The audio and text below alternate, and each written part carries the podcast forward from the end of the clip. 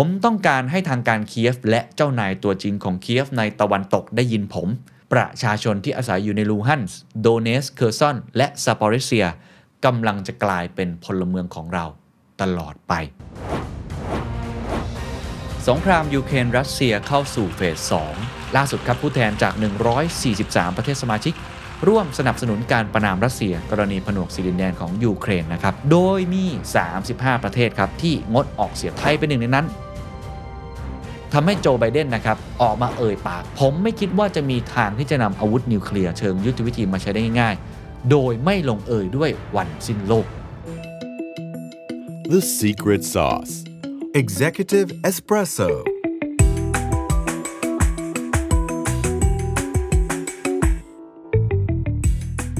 สงครามยูเครนรัสเซียเข้าสู่เฟส 2 โลกกำลังจะเข้าสู่โลกาวินาศ นิวเคลียร์จะเกิดขึ้นจริงหรือไม่ หน้าหนาวที่กำลังจะมาเยือนจะเป็นอย่างไรต่อไป แล้วการที่ประเทศไทยลงมติ งดออกเสียงในการประชุมของ UN ประชาคมโลกมันคืออะไร และผลกระทบที่จะเกิดขึ้นกับพวกเรานั้น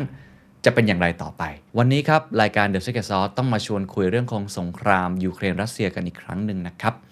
เพราะว่าตอนนี้เนี่ยหลายคนบอกว่ามันกำลังเข้าสู่เฟสสอง คือจริงๆ ผมเชื่อว่าทุกท่านคงติดตามข่าวสารอย่างตลอดเวลาอยู่แล้วนะครับ ผมเองก็ติดตามตลอดนะฮะเพียงแต่ว่ามันมีเหตุการณ์ที่ค่อนข้างรวดเร็ว แล้วก็เปลี่ยนไปเปลี่ยนมาค่อนข้างเยอะ ก็เลยพยายามที่จะรวบรวมดูก่อนว่าเอ๊ะมันมีอะไรที่เป็นนัยสำคัญอย่างยิ่งหรือเปล่า แล้วตอนนี้ก็เกิดขึ้นแล้วนะครับ หลังจากช่วงประมาณปลายเดือนกุมภาพันธ์ที่ผ่านมาที่ทางรัสเซียเริ่มบุกเข้าไปในประเทศยูเครน ตอนนี้เข้าสู่เฟส2ของสงครามทำไมผมถึงใช้คำนั้น มีประมาณ 2 เหตุผลด้วยกันนะฮะ อันแรกเราเห็นภาพชัดแล้วนะครับว่าสงครามมันยืดเยื้อ ตอนนี้ก็ร่วม 8 เดือนได้แล้วนะครับ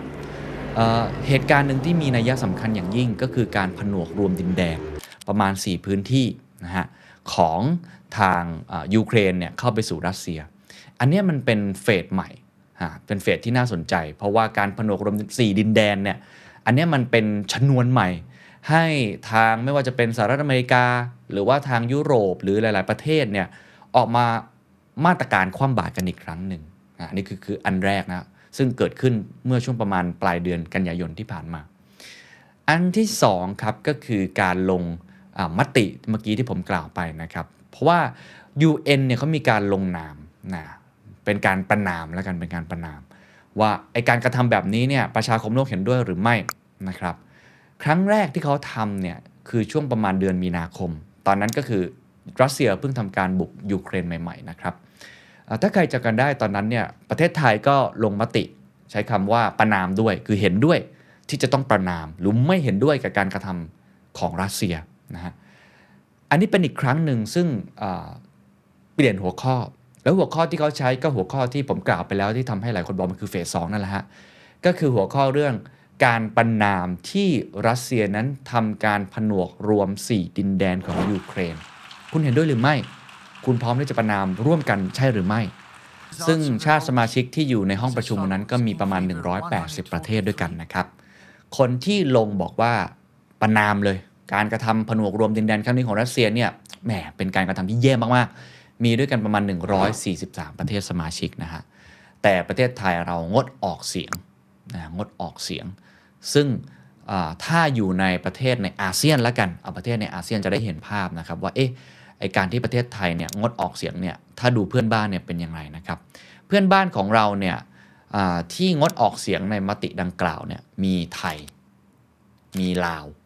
แล้วก็มีเวียดนาม คือลาวกับเวียดนามเนี่ยเราพอที่จะทราบอยู่แล้วนะครับ ว่าเรื่องราวของเขามีความสัมพันธ์ที่ดี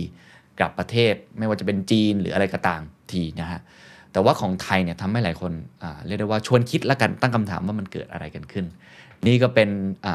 เหตุผลที่2นะครับที่ผมมองว่าเราควรจะมาชวนคุยกันอีกครั้งหนึ่งแล้วก็มาเรียกได้ว่าวิเคราะห์กันให้ละเอียดเพิ่มขึ้น เพราะว่าแสดงว่าความยืดเยื้อของสงครามในครั้งนี้เนี่ยมันน่าจะส่งผลกระทบส่งผลกระทบต่อพวกเราในฐานะคนทำงานนักธุรกิจ หรือว่าคนที่มีหน้าที่ในการกำหนดนโยบาย เพราะว่าเหตุการณ์ล่าสุดในวันที่ผมอัดวันนี้เนี่ยช่วงนี้นะฮะโอ้โหเกิดเหตุระเบิดสะพานสองสามสะพานเลยใช่ไหมครับ แล้วก็มีการยิงขีปนาวุธนะฮะกว่า 80 ลูก แล้วก็ล่าสุดก็คือโจไบเดนออกมากล่าวนะครับว่าโลกอาจต้องเผชิญกับอ r ม a ก e ดอน หรือว่าวันโลกาวินาศถ้าเกิดว่าปูตินตัดสินใจใช้ไพ่ใบสุดท้ายก็คือนิวเคลียร์นั่นเองนะเพราะฉะนั้นวันนี้เราจะลองย้อนกลับให้ทุกท่านได้ เรียกว่าไล่เรียงไทม์ไลน์กันนิดหนึ่งแล้วจะได้เห็นความสำคัญของเฟสในครั้งนี้ แล้วก็จะได้ลองมองภาพออกนะครับว่าอนาคตเนี่ยภาพน่าจะเป็นอย่างไร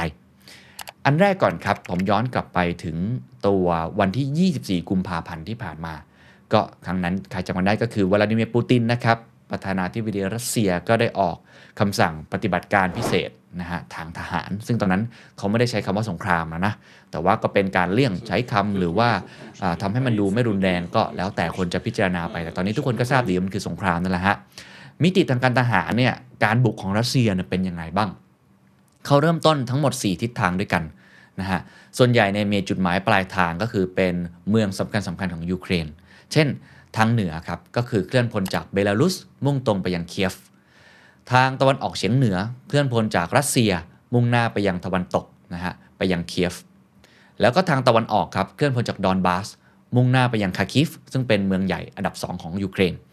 ทางใต้ครับเคลื่อนพลจากไครเมีย มุ่งหน้าไปยัง 3 ทิศทางทั้งทิศเหนือทิศตะวันตก แล้วก็ทิศตะวันออกต้องดูแผนที่ครับ ถ้าดูแผนที่ตามเนี่ยคุณก็จะเห็นเลยว่า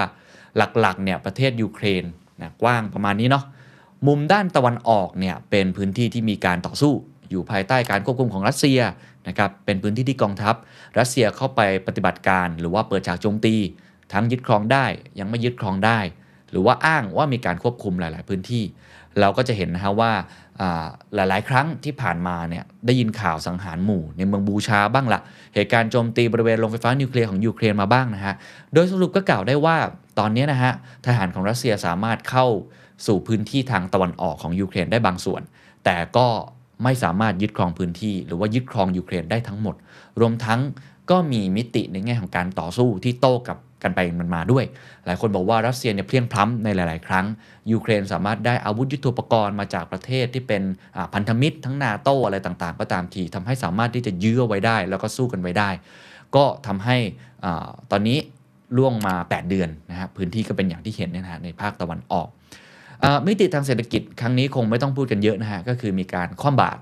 มากมาย เพื่อประนามความรุนแรงที่เกิดขึ้น ไม่ว่าจะเป็นเรื่องของการตัดรัสเซียออกจาก SWIFT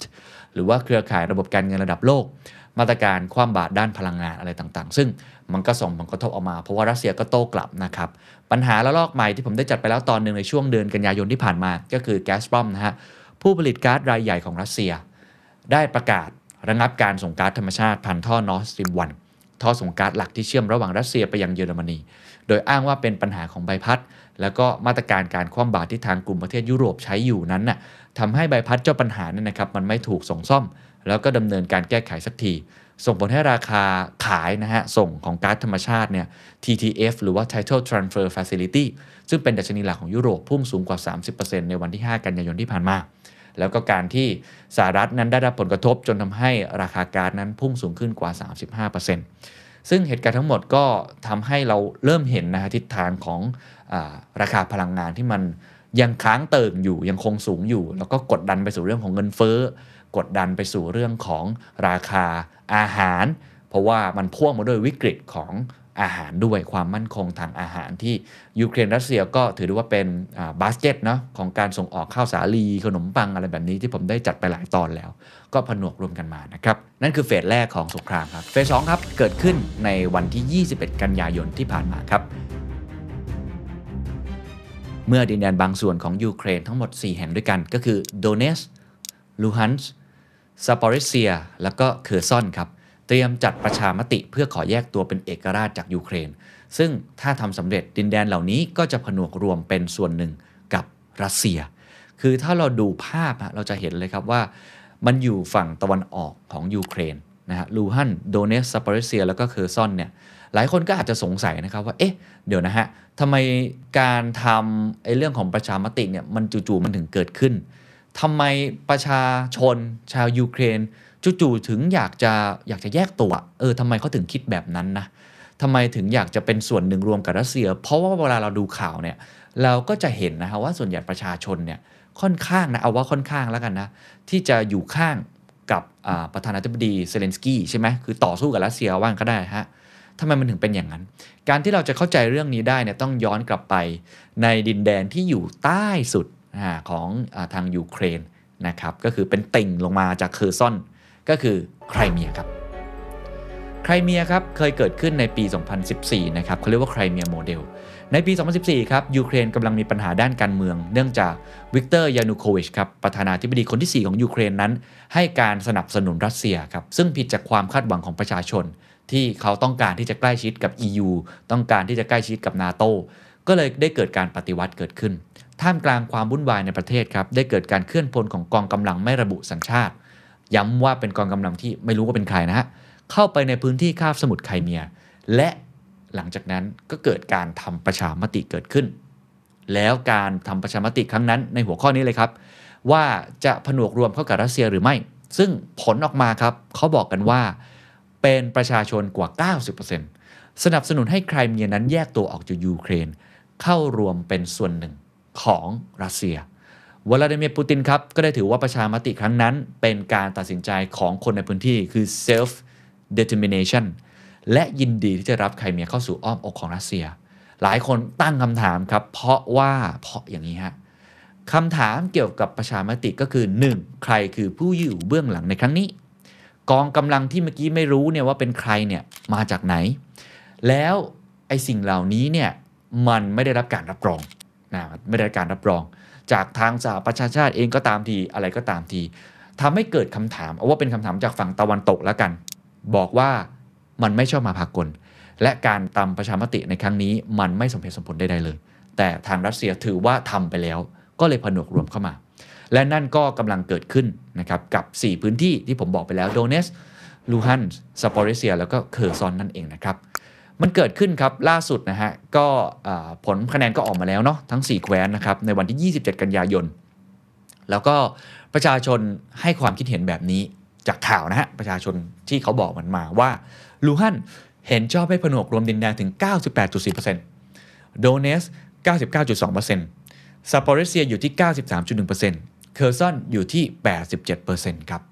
อันนี้ก็ออกมาเป็นแบบนี้นะฮะ แน่นอนครับ ท่าทีรัสเซียบอกว่ายืนยันความโปร่งใส อันนี้เป็นการเรียกได้ว่าเสียงจากประชาชน เป็นไปตามบรรทัดฐานของการทำประชามติ แล้วก็ทำการประกาศคุ้มครองดินแดนที่ผนวกรวมกับรัสเซียอย่างเต็มที่ แล้วก็ปูตินก็ประกาศผนวกดินแดนเข้าไปเรียบร้อยนะฮะ แต่ถ้าทีชาติตะวันตกไม่เอาแน่นอนครับประนามว่าเป็นประชามติที่ลวงโลก ไม่รับรองการผนวกดินแดน แล้วก็มีการคว่ำบาตรเกิดขึ้นนะครับ ซึ่ง 30 กันยายน พอผ่านไป 5 วันเท่านั้นเองครับ ปูตินก็ได้ลงนามนะครับ เห็นชอบนะครับ ผนวกรวมสีดินแดนเข้าสู่รัสเซียอย่างเป็นทางการ ก็เรียกได้ว่าเป็นความเร็วแบบ fast track เลย คือเร็วมาก ๆ เลย แล้วก็กล่าวในการประกาศนะครับว่าเต็มใจที่จะเจรจากับยูเครน แต่อำนาจอธิปไตยของ 4 แคว้นดังกล่าว จะไม่รวมอยู่ในการเจรจาผมต้องการให้ทางการเคียฟและเจ้านายตัวจริงของเคียฟในตะวันตกได้ยินผม เพื่อให้ทุกคนจดจำไว้ว่า ประชาชนที่อาศัยอยู่ในลูฮันสก์โดเนตสก์เคอร์ซอน และซาปอริเซีย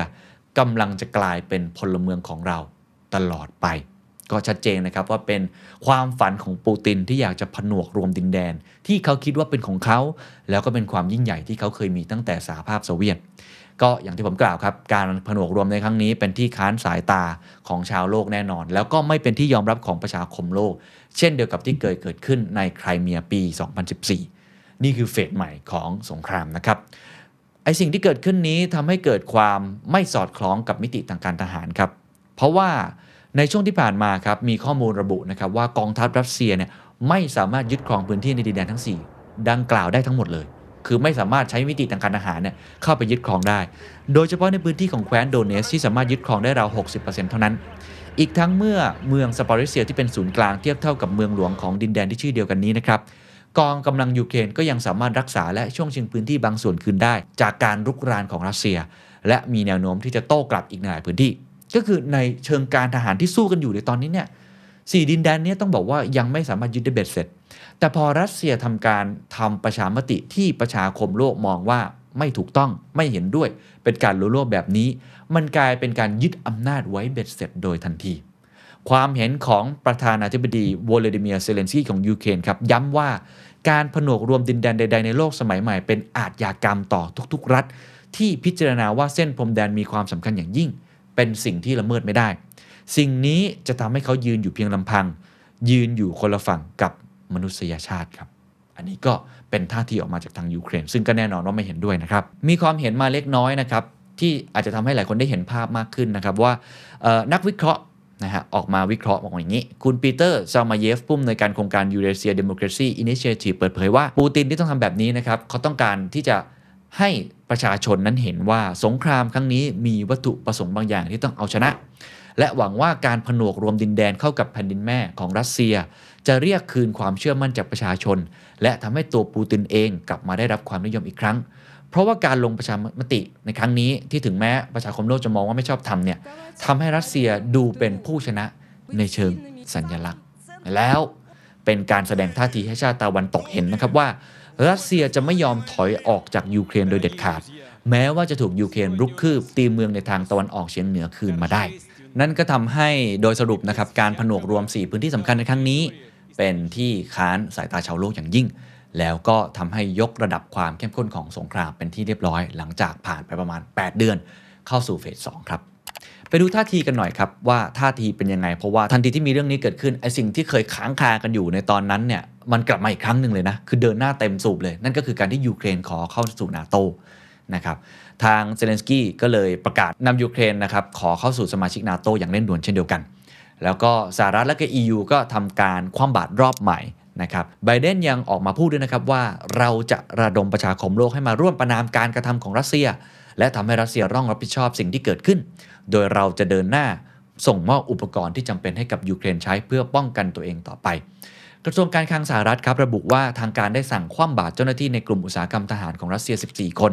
ผู้นำของธนาคารกลาง 2 คน ตลอดจนสมาชิกในครอบครัวของเจ้าหน้าที่ระดับสูง และสมาชิกสภานิติบัญญัติอีก 278 คน ฐานเปิดทางให้มีการจัดทำประชามติที่หลอกลวงของรัสเซีย แล้วก็ความพยายามที่จะผนวกรวมดินแดนของยูเครนนะครับทางด้านคณะกรรมการยุโรปครับประกาศมาตรการคว่ำบาตรรอบใหม่ ซึ่งรวมถึงการเสนอห้ามนำเข้าสินค้าจากรัสเซียเพิ่มเติม แล้วก็ห้ามการส่งออกสินค้าเทคโนโลยีชั้นสูงไปยังรัสเซียด้วยนะครับอันนี้เป็นสิ่งหนึ่งที่ทำให้เห็นภาพว่ามีการคว่ำบาตรเกิดขึ้น ไปดูอีกประเทศหนึ่งแล้วกันที่เรียกได้ว่าขยับเหมือนกัน อาจจะมองต่างกันก็คือเกาหลีเหนือ นะฮะเกาหลีเหนือก็ต้องออกมาโจมตีสหรัฐอยู่แล้วนะครับ บอกว่า 2 มาตรฐานเป็นเหมือนนักเลงนะครับ คุณโจชอซูนะครับอธิบดีองค์การระหว่างประเทศประจำกระทรวงการต่างประเทศของเกาหลีเหนือกล่าวครับว่าการลงประชามติถูกจัดขึ้นมาอย่างถูกต้องตามกฎหมาย และสอดคล้องกับกฎบัตรของสหประชาชาติ แต่สหรัฐกลับทำตัว 2 มาตรฐานเหมือนนักเลงเพราะก็ไปบุกประเทศอื่นเพื่อรักษาอำนาจของตัวเองไว้เช่นเดียวกัน แล้วก็ล่าสุดครับ 12 ตุลาคมที่ผ่านมาครับที่ประชุมสมัชชาใหญ่แห่งสหประชาชาตินะครับ UNGA กว่า 180 ประเทศ ก็มีมติท่วมท้นนะครับ ผู้แทนจาก 143 ประเทศสมาชิก ร่วมสนับสนุนการประนามรัสเซีย กรณีผนวกสิรินแดนของยูเครนนะครับ 143 ประเทศ ร่วมสนับสนุนการประนาม ก็พูดง่ายๆ คือประชาคมโลกทั้งโลกเนี่ยประนามรัสเซียว่าทำอย่างนี้ไม่ถูกต้อง โดยมี 35 ประเทศครับที่งดออกเสียงในการลงมติดังกล่าว ไทยเป็นหนึ่งในนั้น ในอาเซียนมี 2 ประเทศคือสปปลาว เวียดนาม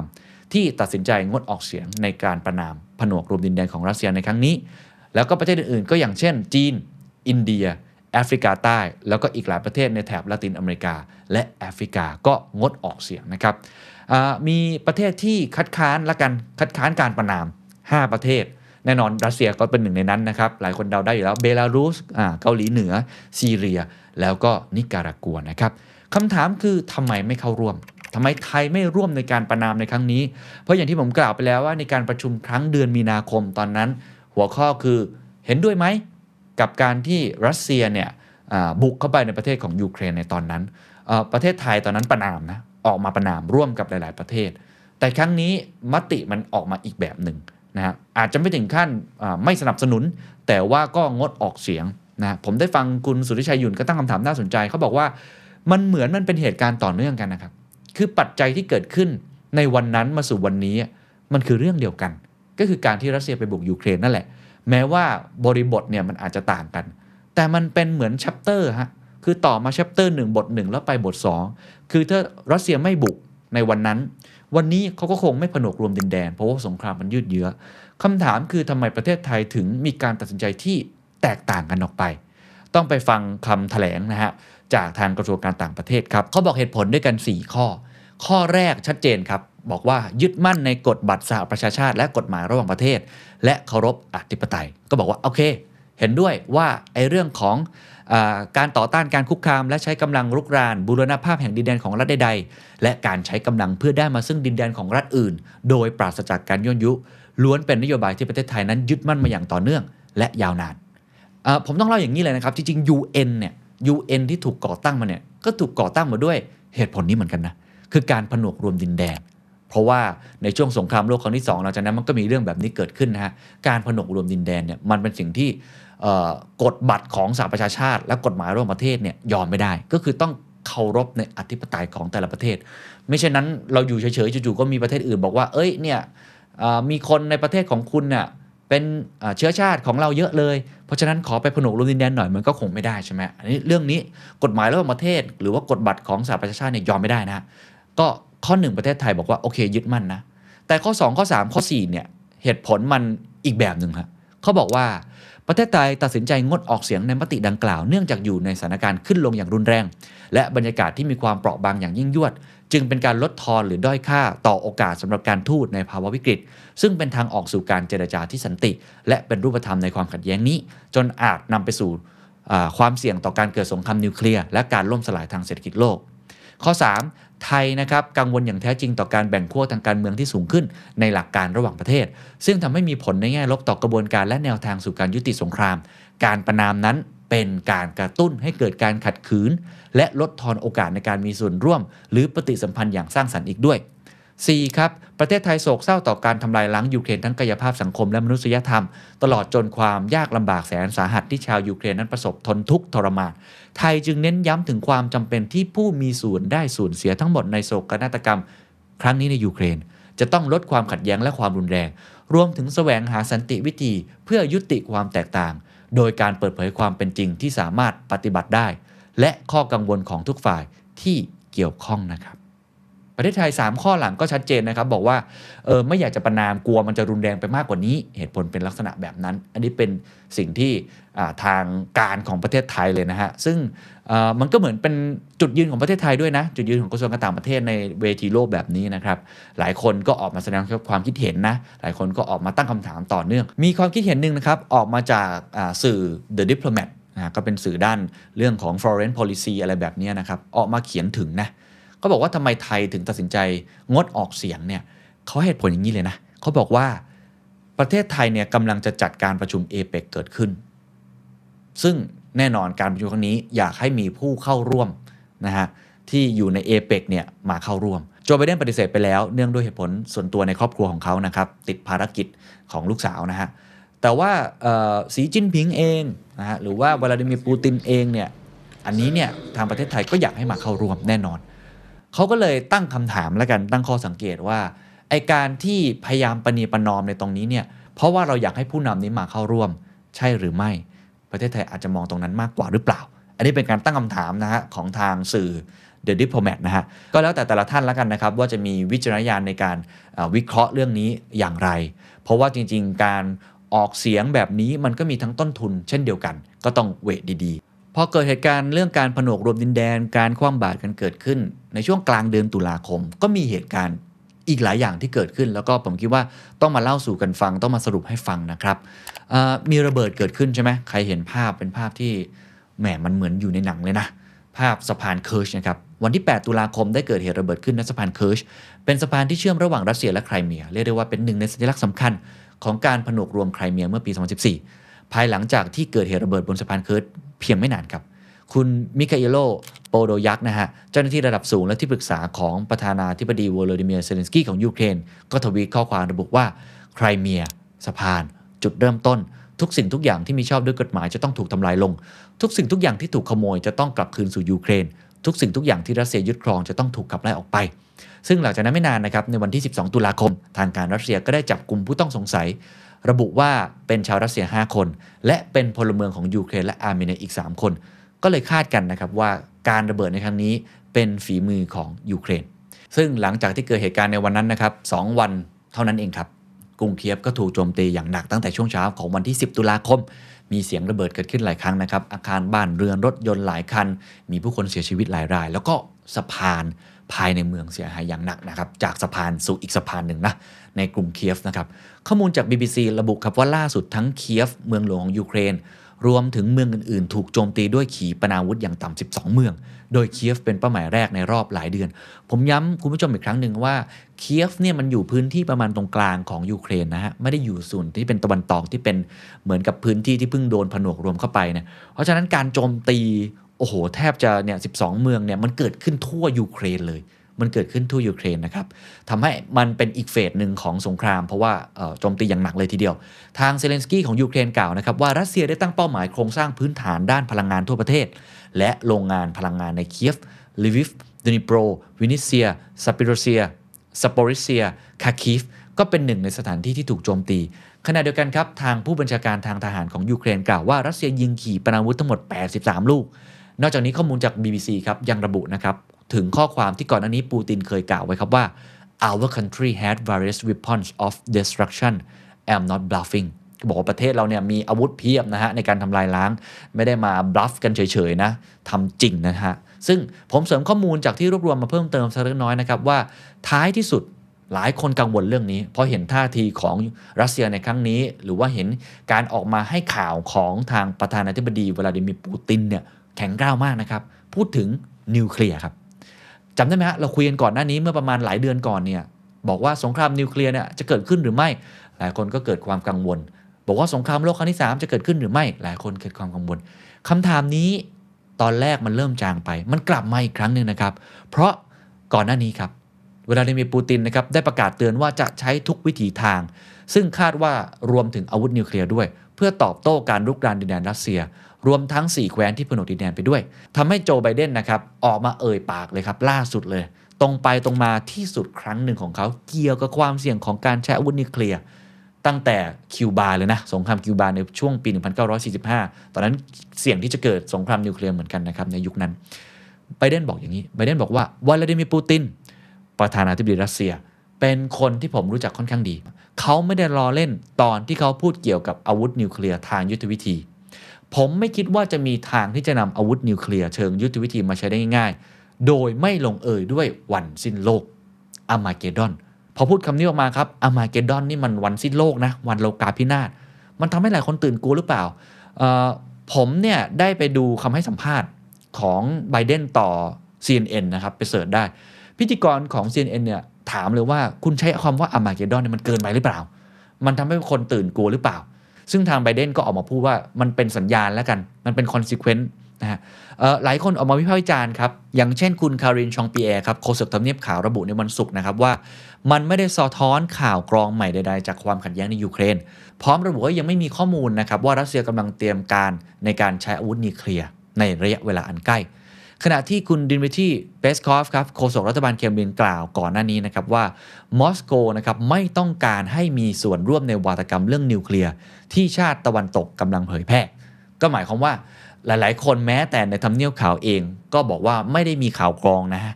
ว่าทางปูตินเนี่ยจะใช้อาวุธนิวเคลียร์ แต่การที่ไบเดนพูดแบบนี้เนี่ยมันเป็นการพูดที่ทำให้หลายคนนั้นตั้งคำถามหรือว่า ตื่นกลัวกับเรื่องนี้อีกครั้งหนึ่งหัวข้อต่อมาครับอยากจะชวนคุยเรื่องผลกระทบทางเศรษฐกิจนะฮะซึ่งอพอมันยืดเยื้อเนี่ยมันก็กระทบยืดเยื้อเนาะหลังจากที่เราทราบกันอยู่แล้วว่าสงครามเนี่ยมันสร้างผลกระทบอย่างไร แต่ผมจะเอาตัวเลขล่าสุดแล้วกันจะได้อัปเดตหน่อย แล้วก็เห็น consequence หรือผลกระทบหลังจากนี้ ถ้าสงครามมันยืดเยื้อไปไม่ใช่แค่ 8 เดือน แต่เป็น 18 เดือนอะไรแบบนั้นเป็นต้นนะฮะผมอ้างอิงจากเอกสารที่เผยแพร่ทาง World Bank ครับเมื่อวันที่ 4 ตุลาคมที่ผ่านมา เขาบอกว่าสงครามเนี่ยที่ต่อเนื่องในยูเครนทำให้แนวโน้มการฟื้นตัวของเศรษฐกิจลดลงโดยเฉพาะกลุ่ม emerging markets และประเทศกำลังพัฒนาในภูมิภาคยุโรป และก็เอเชียกลาง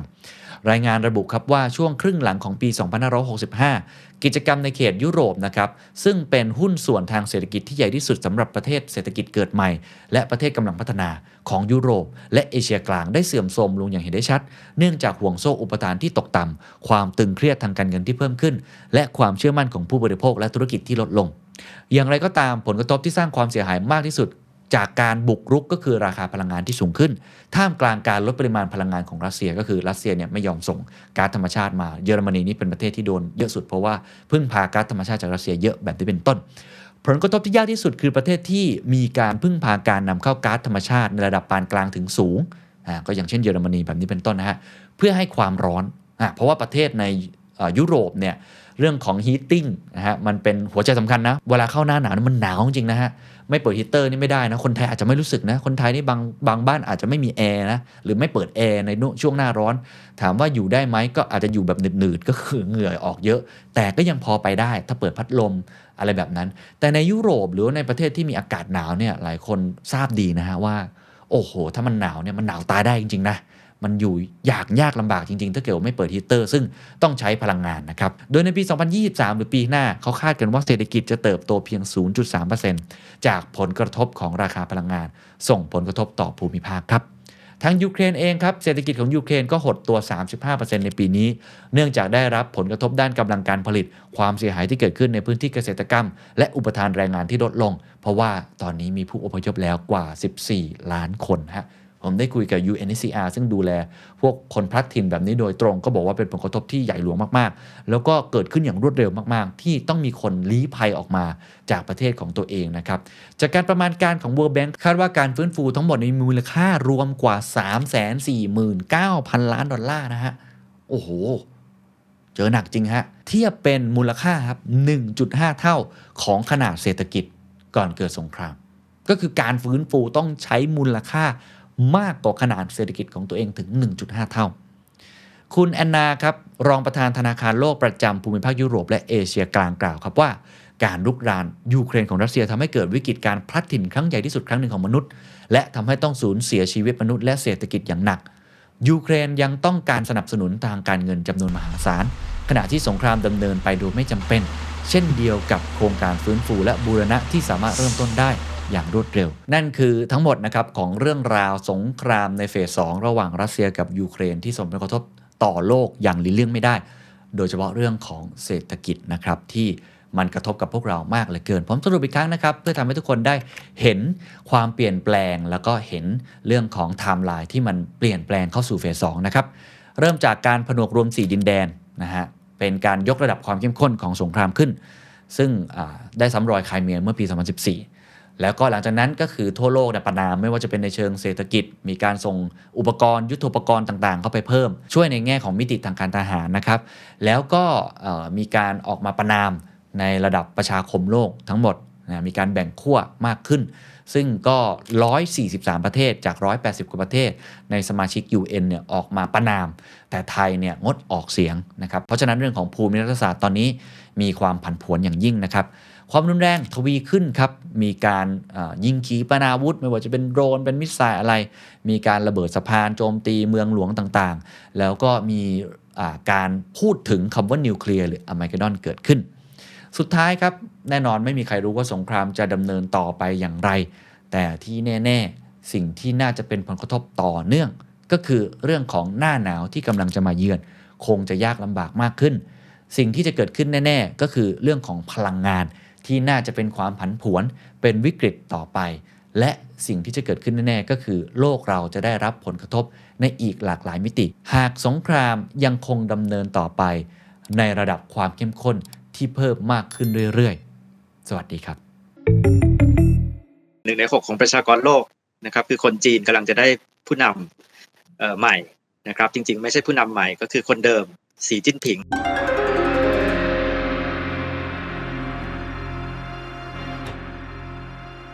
จะเป็นการสร้างประวัติศาสตร์ที่จะเป็นต่อในวาระที่ 3 ยุคสมัยต่อไปของสีจิ้นผิงเนี่ยนะครับ 5 ปีต่อไปเนี่ยมันจะไม่ใช่ 10 ปีที่ผ่านมา มันเป็นการเน้นความเป็นจีนมากขึ้น เน้นความเป็นพรรคคอมมิวนิสต์มากขึ้น เน้นระบบการปกครองแบบจีนมากขึ้น ความขัดแย้งในเรื่องเศรษฐกิจกับตะวันตกเนี่ยจะรุนแรงมากขึ้น ถ้าเกิดว่าเขาอยู่รอดไปต่อมีเสถียรภาพนะครับถึงแม้ไม่หวือหวาเขาก็มองครับว่า 2035 2050 นะครับด้วยขนาดเศรษฐกิจครับด้วยขนาดประชากรด้วยพลังทางเทคโนโลยี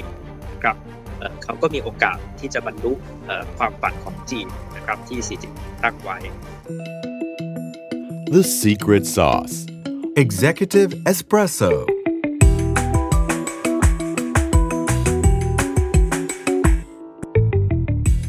ความฝันของสีจิ้นผิง ผู้นำสายแข็ง อำนาจนิยม ปราบคอร์รัปชันปฏิรูปจีนก้าวเข้าสู่ผู้ทรงอิทธิพลที่สุดของโลก วันนี้อยากชวนคุยเรื่องจีนกันอีกครั้งหนึ่งครับ เพราะว่าการประชุมสมัชชาพรรคคอมมิวนิสต์ของจีนนะครับที่มีทุกๆ 5 ปี เกิดขึ้นในปีนี้ครับ วันที่ 16 ตุลาถึง 22 ตุลาคมในยะสำคัญอย่างหนึ่งที่ทั่วโลกจับตา คือการต่ออายุสมัยของประธานาธิบดีสีจิ้นผิงครับ จาก 10 ปีเป็น 15 ปี ซึ่งถือเป็นครั้งแรกในประวัติศาสตร์นะครับ เข้าสู่หน้าใหม่ประวัติศาสตร์ของประธานาธิบดีจีนฮะคำถามสำคัญมีดังนี้ครับ 1. ฮะความฝันของสีจิ้นผิงคืออะไร 10 ปีที่ผ่านมาเขาทำอะไรไปแล้วบ้าง เราพอที่จะเห็นภาพ เดี๋ยวจะสรุปให้ฟังด้วย แต่คำถามคือหลังจากนี้ สีจิ้นผิงจะทำอะไรต่อไป ท่ามกลางความท้าทาย หรือปัจจัยแวดล้อมที่ไม่เหมือนเดิม เช่น การเกิดขึ้นของสงครามทางการค้า จากสหรัฐอเมริกา สงครามเศรษฐกิจ สงครามยูเครนรัสเซีย หรือความตึงเครียดที่ช่องแคบไต้หวันแบบนี้เป็นต้น ความฝันของเขาคืออะไรต่อไปทำไมผู้เชี่ยวชาญของเราจะบอกว่า บรรยากาศ mentality หรือทิศทางของจีนหลังจากนี้จะไม่เหมือนเดิมคำถามที่ 2 ครับ เมื่อจีนเปลี่ยนทิศทางครับ ผลกระทบที่จะเกิดขึ้นกับโลกใบนี้จะเป็นอย่างไรต่อไป ผลกระทบที่จะเกิดขึ้นกับประเทศไทยครับ ที่เรากำลังลุ้นอยู่นะว่าสีจิ้นผิงจะมาประชุมเอเปกในช่วงปลายปีนี้หรือไม่เนี่ยมันเป็นอะไรบ้าง และคำถามที่ 3 ครับ เราจะปรับตัวอย่างไรดี เราจะมีมุมมองต่อเรื่องนี้อย่างไรดี กระทบทุกคนจริง ๆ แน่นอนครับ ไม่ใช่แค่คนที่ทำมาค้าขายส่งออกอย่างเดียว แต่ผู้กำหนดนโยบายในทุกมิติ มีผลกระทบที่เกิดขึ้นต่อเรื่องนี้แน่นอนคำถามคือเราควรจะวางตัวอย่างไร เราควรจะเดินหน้าในการวางแผนนโยบาย ยุทธศาสตร์ของเราอย่างไรต่อไป วันนี้ผมจะชวนคุยกับผู้เชี่ยวชาญของเรานะครับ นั่นก็คือ อาจารย์อาร์มตั้งนิรันดร์ครับรองคณะบดีคณะนิติศาสตร์ และผู้อำนวยการศูนย์จีนศึกษาจุฬาลงกรณ์มหาวิทยาลัย รวมทั้งเราจะชวนคุยกันด้วยครับว่า ความเป็นผู้นำในแบบสีจิ้นผิง คืออะไร อะไรคือจุดแข็งอะไรคือจุดอ่อน ลองไปฟังดูครับ การประชุมพรรคอมมิวนิสต์จีนนะครับในปี 2022 คือวันที่ 16 ตุลาถึง 22 ตุลา ในปีนี้ถือได้ว่ามีนัยสำคัญอย่างยิ่งนะครับ เพราะว่าหน้าใหม่ทางประวัติศาสตร์ได้เกิดขึ้น คือการต่ออายุสมัยของผู้นำประเทศจีนนะครับนั่นก็คือประธานาธิบดีสีจิ้นผิงนะครับสู่สมัยที่ 3 แล้วก็มีการเปลี่ยนแปลงภายในที่เราคงต้องจับตาอย่างใกล้ชิดคำถามสำคัญก็คือทิศทางหลังจากนี้ของประเทศจีนจะเป็นอย่างไร รวมทั้งผลกระทบที่เกิดขึ้นนั้น จะส่งผลกระทบต่อโลกใบนี้ ในมิติความมั่นคงทางการทหาร มิติด้านเทคโนโลยี หรือมิติทางเศรษฐกิจอย่างไรบ้าง รวมทั้งประเทศไทย จะโดนหางเลขตรงนี้ แล้วเราต้องปรับตัวอย่างไร วันนี้ชวนผู้เชี่ยวชาญมาคุยกันนะครับกับอาจารย์อาร์มตั้งนิรันดร์สวัสดีครับอาจารย์อาร์มครับครับ สวัสดีครับคุณเคนสวัสดีท่านผู้ฟังทุกท่านครับครับอาจารย์อาร์มครับเบื้องต้นอาจจะลองให้อาจารย์ช่วยเล่าให้เห็นถึงความสำคัญแล้วกันนะฮะของการประชุม พรรคคอมมิวนิสต์ในครั้งนี้เนี่ยทำไมสื่อจับตาเป็นอย่างยิ่งมันมีนัยยะอะไรที่ต่างจากครั้งอื่น ๆ ครับคือจริงๆเราอาจจะต้องพูดง่ายๆนะครับ คุณเคนว่าหนึ่งในหกของมนุษยชาตินะครับ คือหนึ่งในหกของประชากรโลกนะครับ คือคนจีนกำลังจะได้ผู้นำใหม่นะครับ จริง ๆ ไม่ใช่ผู้นำใหม่ก็คือคนเดิมสีจิ้นผิง แต่ว่าจะเป็นต่อนะครับอีกวาระหนึ่ง ซึ่งอันนี้ก็เป็นประวัติศาสตร์นะครับ คุณเคนเพราะว่า ในยุคก่อนหน้านี้เนี่ยผู้นำสองคนก่อนหน้านี้นะครับก็เป็นกันคนละสิบปี เพราะฉะนั้นเนี่ยสีจิ้นผิงก็คือจะเป็นการสร้างประวัติศาสตร์ที่จะเป็นต่อในวาระที่3นะครับแล้วก็การประชุมพรรคคอมมิวนิสต์เนี่ยก็จะมีจัดขึ้นทุก 5 ปีนะครับเพราะฉะนั้นอันนี้ก็ถือว่าเป็นวาระสำคัญที่สุดนะครับในในรอบ 5 ปีที่ผ่านมาครับครับแล้วอีกประเด็นหนึ่งที่ต้องเท้าความกันเล็กน้อยก่อนที่เราจะไปพูดถึงความฝันของสีจิ้นผิง หลังจากนี้ความท้าทายของประเทศจีนหลังจากนี้นะครับ ตลอด 10 ปีที่ผ่านมาตั้งแต่สีจิ้นผิงก้าวขึ้นสู่อำนาจ เป็นประธานาธิบดีนะครับตั้งแต่ปี 2012 เนี่ยสีจิ้นผิงตอนนั้นเขาเป็นยังไงฮะแล้วเขาเปลี่ยนแปลง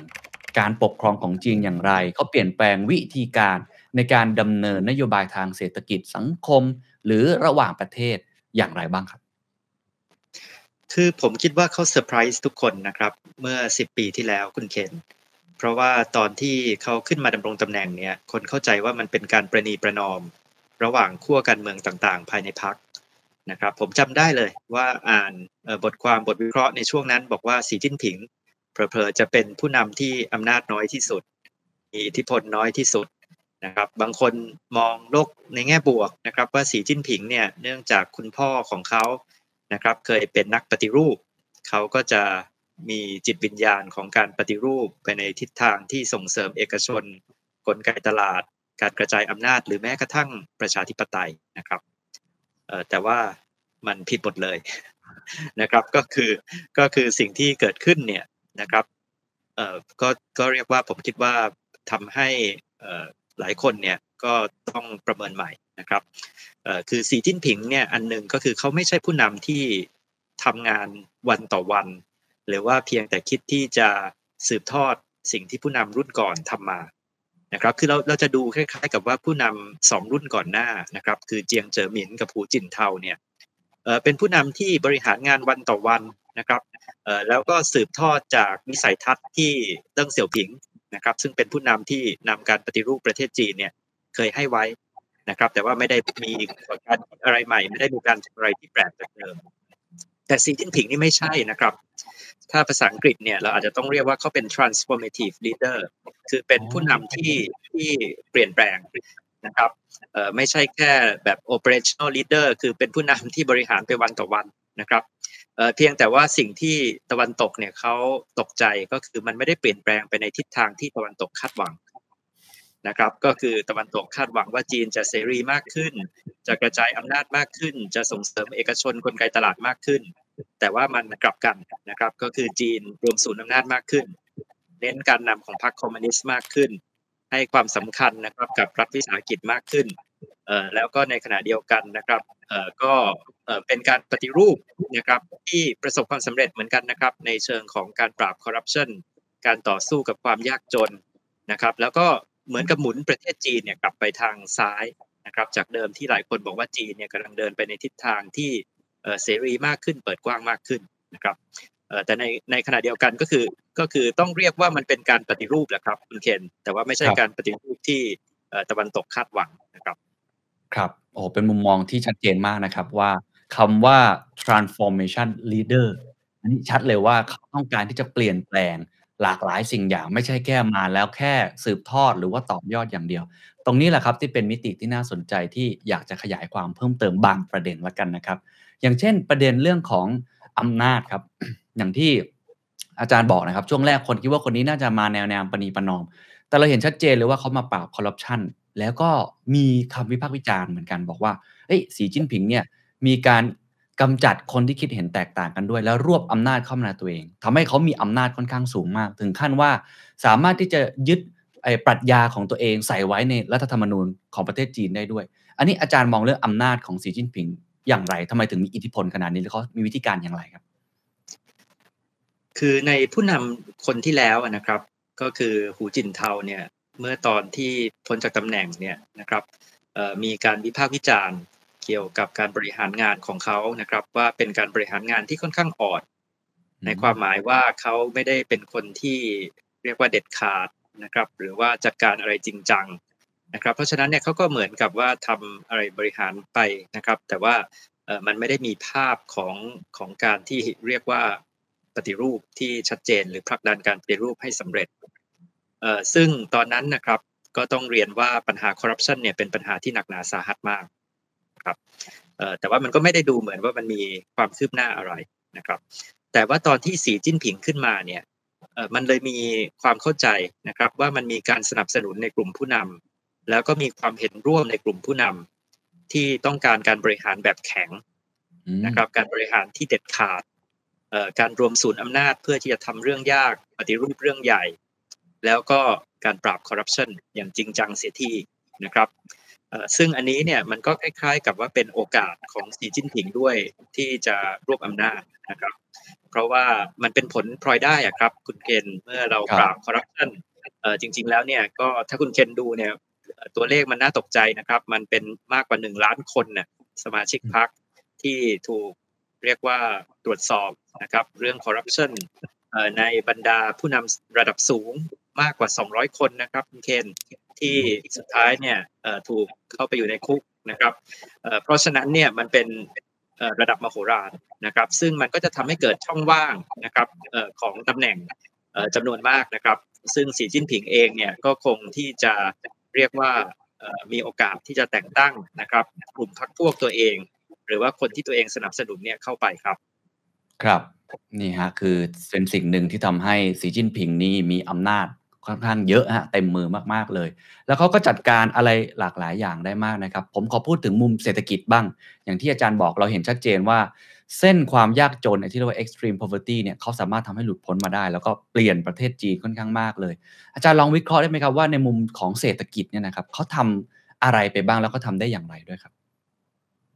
คือจริงๆเนี่ยมันเป็นผมคิดว่ามันเป็นการสานต่อนะครับจากรุ่นก่อนๆ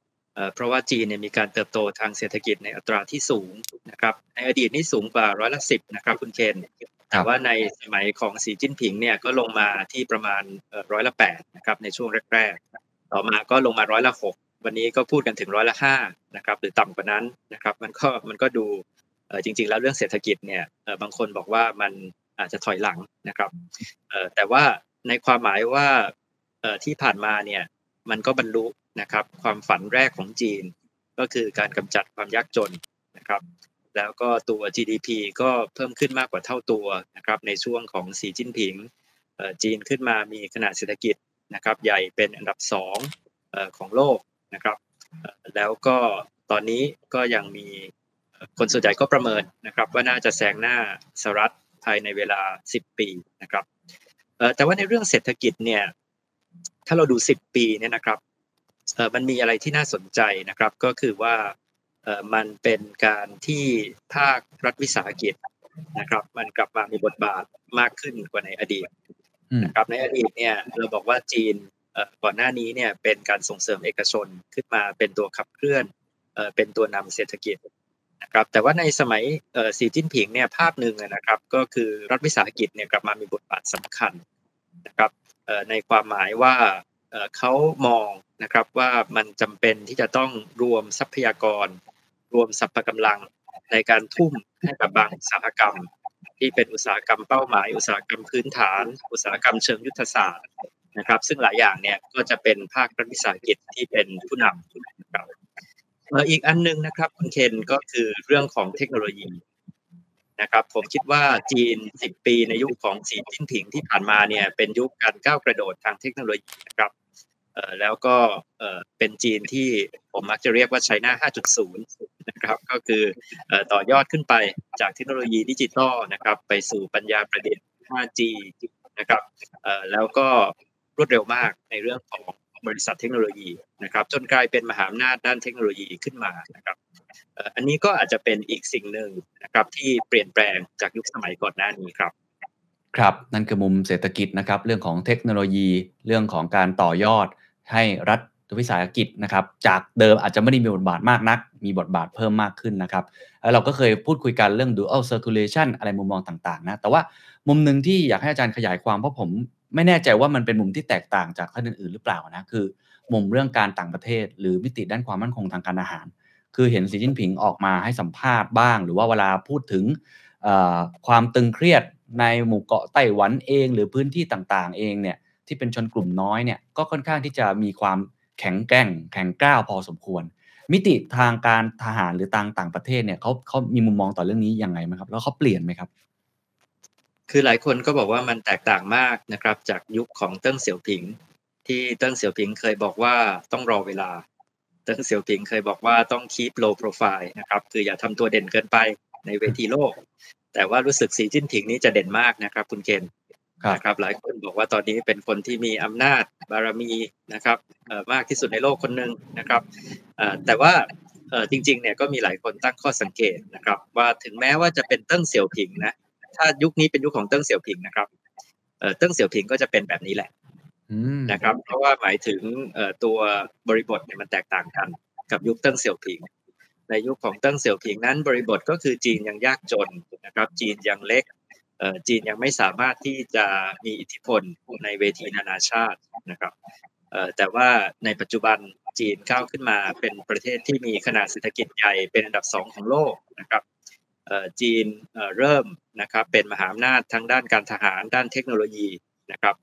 ด้านเศรษฐกิจนี่แน่นอนนะครับเพราะฉะนั้นเนี่ยมันก็สะท้อนนะครับข้อเท็จจริงที่เปลี่ยนแปลงไป นะครับเอ่อแต่ว่าสิ่งเหล่านี้เนี่ยก็คงจะทำให้เกิดกระแสโต้กลับจากทางตะวันตกอย่างที่เราเห็นนะครับ ไม่ว่าจะเป็นสงครามการค้าสงครามเทคโนโลยีนะครับ หรือการมองว่าจีนเนี่ยเป็นภัยคุกคาม เพราะว่ามันเป็นสองอย่างที่มาควบคู่กันนะครับคุณเคนครับอิทธิพลของจีนที่สูงขึ้นในยุคของสีจิ้นผิง แต่ก็มาพร้อมกับจีนที่เรียกว่าถอยหลังในเรื่องของเสรีนิยมอืม ใช่ไหมครับ ก็คือว่าถ้าเป็นในยุคอดีตเนี่ยนะครับตะวันตกก็ยังคาดหมาย ว่าอย่างน้อยเนี่ยจีนก็คืบคลานนะครับไปในทิศทางที่เป็นเสรีนิยมมากขึ้น เปิดกว้างมากขึ้น ต่อไปก็จะค่อยๆนะครับ ที่จะคล้ายตะวันตกมากขึ้น แต่ว่าเมื่อกี้ที่เราคุยกันนะครับ อันหนึ่งที่ชัดเจนนะครับก็คือในยุคสีจิ้นผิงเนี่ยมันเป็นการสวนกลับทิศทางนี้นะครับมันเป็นการเน้นความเป็นจีนมากขึ้น เน้นความเป็นพรรคคอมมิวนิสต์มากขึ้น เน้นระบบเอ่อการปกครองแบบจีนมากขึ้น อย่างเราดูนะครับในสุนทรพจน์เอ่อที่เขาพูดในการเปิดการประชุมเอ่อสมัชชาพรรคคอมมิวนิสต์เนี่ยนะครับเอ่อจะเห็นชัดเจนเขาเน้น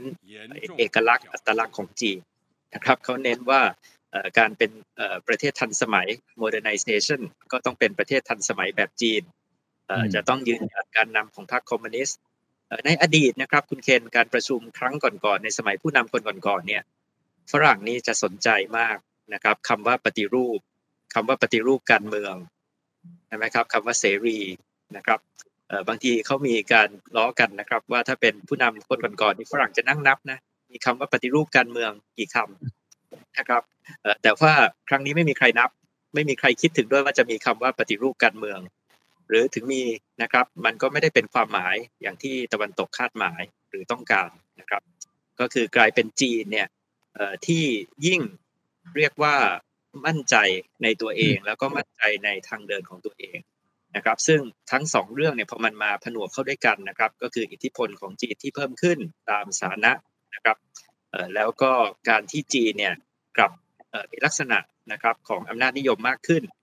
ก็เลยทำให้ตะวันตกยิ่งมองนะครับ ว่าจีนเป็นภัยคุกคามที่สำคัญนะครับ ครับ อย่างที่อาจารย์บอกนะครับว่าทิศทางของจีนมีอิทธิพลมากขึ้น แล้วก็เป็นอำนาจนิยมมากขึ้น เพราะฉะนั้นต้องถามเลยครับว่า การต่ออายุสมัยของสีจิ้นผิงออกไปเนี่ยแนวโน้มมันจะเป็นยังไงความฝันของสีจิ้นผิงคืออะไร อะไรคือความท้าทายและอะไรคือสิ่งที่เขาอยากจะทำหลังจากนี้ครับ ครับเอ่อเราอาจจะพูดเอ่อจากสองมุมมองก่อนก็ได้ครับ คุณเคนเอ่อครับ มุมมองแรกก็คือภายในประเทศนะครับเอ่อมุมมองภายในประเทศนี่สีจิ้นผิงเป็นคนให้นิยามไว้เองเลยนะครับ คุณเคนเอ่อสีจิ้นผิงบอกว่าในยุคสมัยของประธานเหมาซึ่งกินเวลาประมาณ 30 ปีเอ่อเป็นยุคที่จีนยืนขึ้นมานะครับจ้านฉีหลายเอ่อในยุคของเติ้งเสี่ยวผิง แล้วก็ผู้นำคนต่อมาอีกสองคนนะครับ ก็กินเวลาอีกประมาณ 30 ปีเอ่อก็จะเป็นยุคที่คนจีนรวยขึ้นมาฟู่ฉีหลาย นะครับอืมแต่ว่าต่อไปนี้เขาบอกว่าเขาขีดเส้นแบ่งแล้วที่เขาเป็นผู้นำนะครับ ได้มากกว่าสองวาระ เพราะว่าเขาไม่ใช่ลูกหม้อต่อมาจากเติ้งเสี่ยวผิงนะครับเอ่อเขาเหมือนกับขีดว่าเขาเป็นคนแรกของยุคใหม่นะครับเพราะฉะนั้นเนี่ยเขาไม่ผูกพันน่ะกับกฎเกณฑ์ว่าสิบปีนะครับ ไม่ผูกพันว่าเขาต้องเดินตามเติ้งเสี่ยวผิง เพราะว่าตอนนี้เป็นยุคของเขา ซึ่งเขาให้นิยามนะครับ ว่าเป็นยุคที่จีนจะ แข็งแกร่งขึ้นมานะครับ หรือว่าเฉียงฉีหลายอืมเพราะฉะนั้นเนี่ยจะเห็นชัดเจนว่ามันแตกต่างจากยุคที่ยืนขึ้นมา ซึ่งก็หมายถึงประเทศเป็นปึกแผ่นนะครับเอ่อในยุคที่รวยขึ้นมา ซึ่งก็ชัดเจนอะเน้นเรื่องเศรษฐกิจ เรื่องเอกชน เรื่องปากท้องนะครับ เรื่องการเติบโตทางเศรษฐกิจ แต่ว่ายุคเนี้ยจะเน้นความแข็งแกร่งนะครับ เน้นเอ่อชาตินิยมนะครับ เน้นเรื่องของเอ่อความเจริญรุ่งเรืองที่มันมีหลากหลายมิติมากขึ้นครับ เมื่อกี้ที่ผมพูดเนี่ยคำสามคำนี้นะครับที่บอกว่ายืนขึ้นมารวยขึ้นมา แข็งแกร่งขึ้นมาเนี่ยเขาพูดในสุนทรพจน์เมื่อวันอาทิตย์ที่ผ่านมานะครับ แล้วก็อันที่เราเห็นชัดเจนเลยเนี่ยก็คือสุนทรพจน์เนี่ยไม่ใช่สุนทรพจน์ที่เน้นเรื่องเศรษฐกิจ การเติบโตทางเศรษฐกิจนะครับเอ่อเหมือนกับสุนทรพจน์ของผู้นำก่อนหน้านี้ นะครับแต่เป็นสุนทรพจน์ที่เน้นนะครับในเรื่องของเสถียรภาพ ความมั่นคงยุทธศาสตร์นะครับแล้วก็ที่สำคัญนะครับก็คือมันมีมิติของเป้าหมายที่หลากหลายรอบด้านมากกว่าเดิม สมัยก่อนนี่สนใจตัวเลข GDP สนใจการเติบโตสนใจการค้า แต่ว่าในรายงานล่าสุดเนี่ยนะครับในสุนทรพจน์ล่าสุดเนี่ยเรื่องสิ่งแวดล้อมนี่ก็เป็นเรื่องใหญ่มาก เรื่องของการลดความเหลื่อมล้ำ นะครับ การกระจายรายได้ก็เป็นเรื่องใหญ่มาก เรื่องของเทคโนโลยีนะครับ อาจจะเรียกว่าเป็นไฮไลท์ของตัวรายงานเลยนะครับ เป็นเรื่องใหญ่มากนะครับเรื่องของการรวมชาตินะครับกับไต้หวันนะครับก็เป็นเรื่องใหญ่นะครับเพราะฉะนั้นเนี่ยมันก็เลยมีมีลักษณะนะครับที่ที่เรียกว่าหลากหลายมิติแล้วก็รอบด้านกว่าที่เน้นเศรษฐกิจอย่างเดียวเช่นในอดีตหรือบางคนอาจจะตีความด้วยซ้ำว่ากลายเป็นว่า สัดส่วนของการเน้นเศรษฐกิจเนี่ยมันลดลงนะครับเอ่อทีนี้ถ้ามองนะครับจากเรื่องของต่างประเทศนะครับเอ่อเราถามว่าสีจิ้นผิงเนี่ยเขามีทิศทางที่แตกต่างไปอย่างไรนะครับเราก็คงต้องบอกว่าบริบทของการต่างประเทศเนี่ยมันจะไม่เหมือนเดิมอีกแล้วนะครับคุณเคน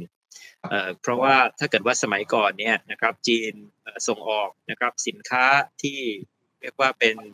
สินค้าอุปโภคบริโภคนะครับแปรงสีฟันยาสีฟันเสื้อผ้านะครับผ้าห่มเราบอกว่าสหรัฐยินดีซื้อสหรัฐยินดีค้าขายกับจีนแต่ว่าวันนี้ประเด็นที่มันขัดแย้งกันนะครับ ก็คือว่าจีนเนี่ยจะส่งออกสินค้าไฮเทคจีนจะส่งออกสินค้าเทคโนโลยี จีนจะส่งออกสมาร์ทโฟน จะส่งออก 5G จะส่งออกแอปพลิเคชัน TikTok นะครับซึ่งสินค้าเทคโนโลยีเนี่ยมันมีปัจจัยเรื่องความมั่นคง นะครับคุณเคนเพราะว่ามันอยู่ในกระเป๋าพวกเราทุกคนเนี่ยสมาร์ทโฟน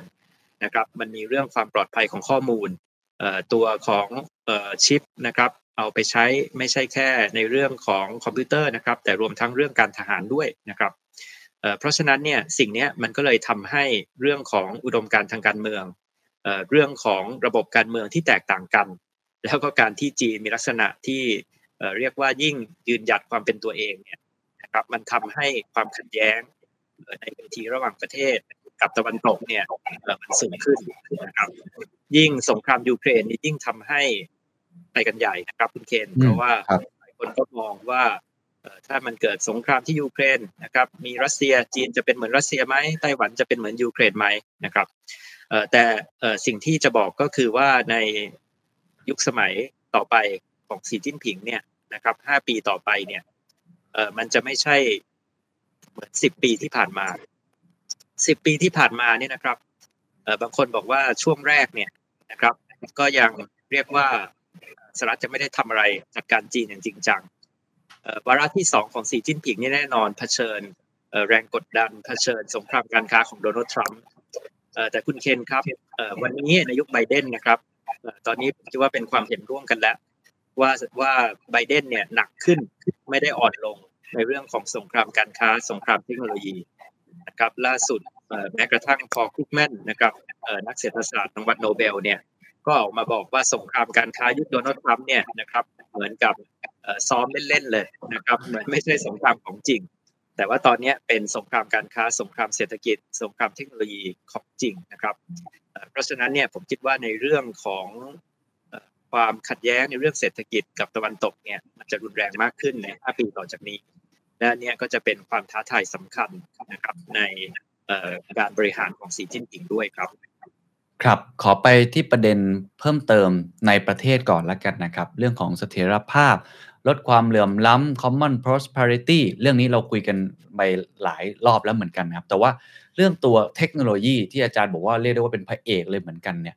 เขามองทิศทางหลังจากนี้ของประเทศจีนยังไงไอตัวเทคโนโลยีที่จะเป็นตัวขับเคลื่อนเศรษฐกิจตัวสำคัญ อันนี้จารย์มีมุมมองยังไงครับความฝันของสีจิ้นผิงคืออะไรหลังจากนี้ครับในมุมมองเทคโนโลยีครับ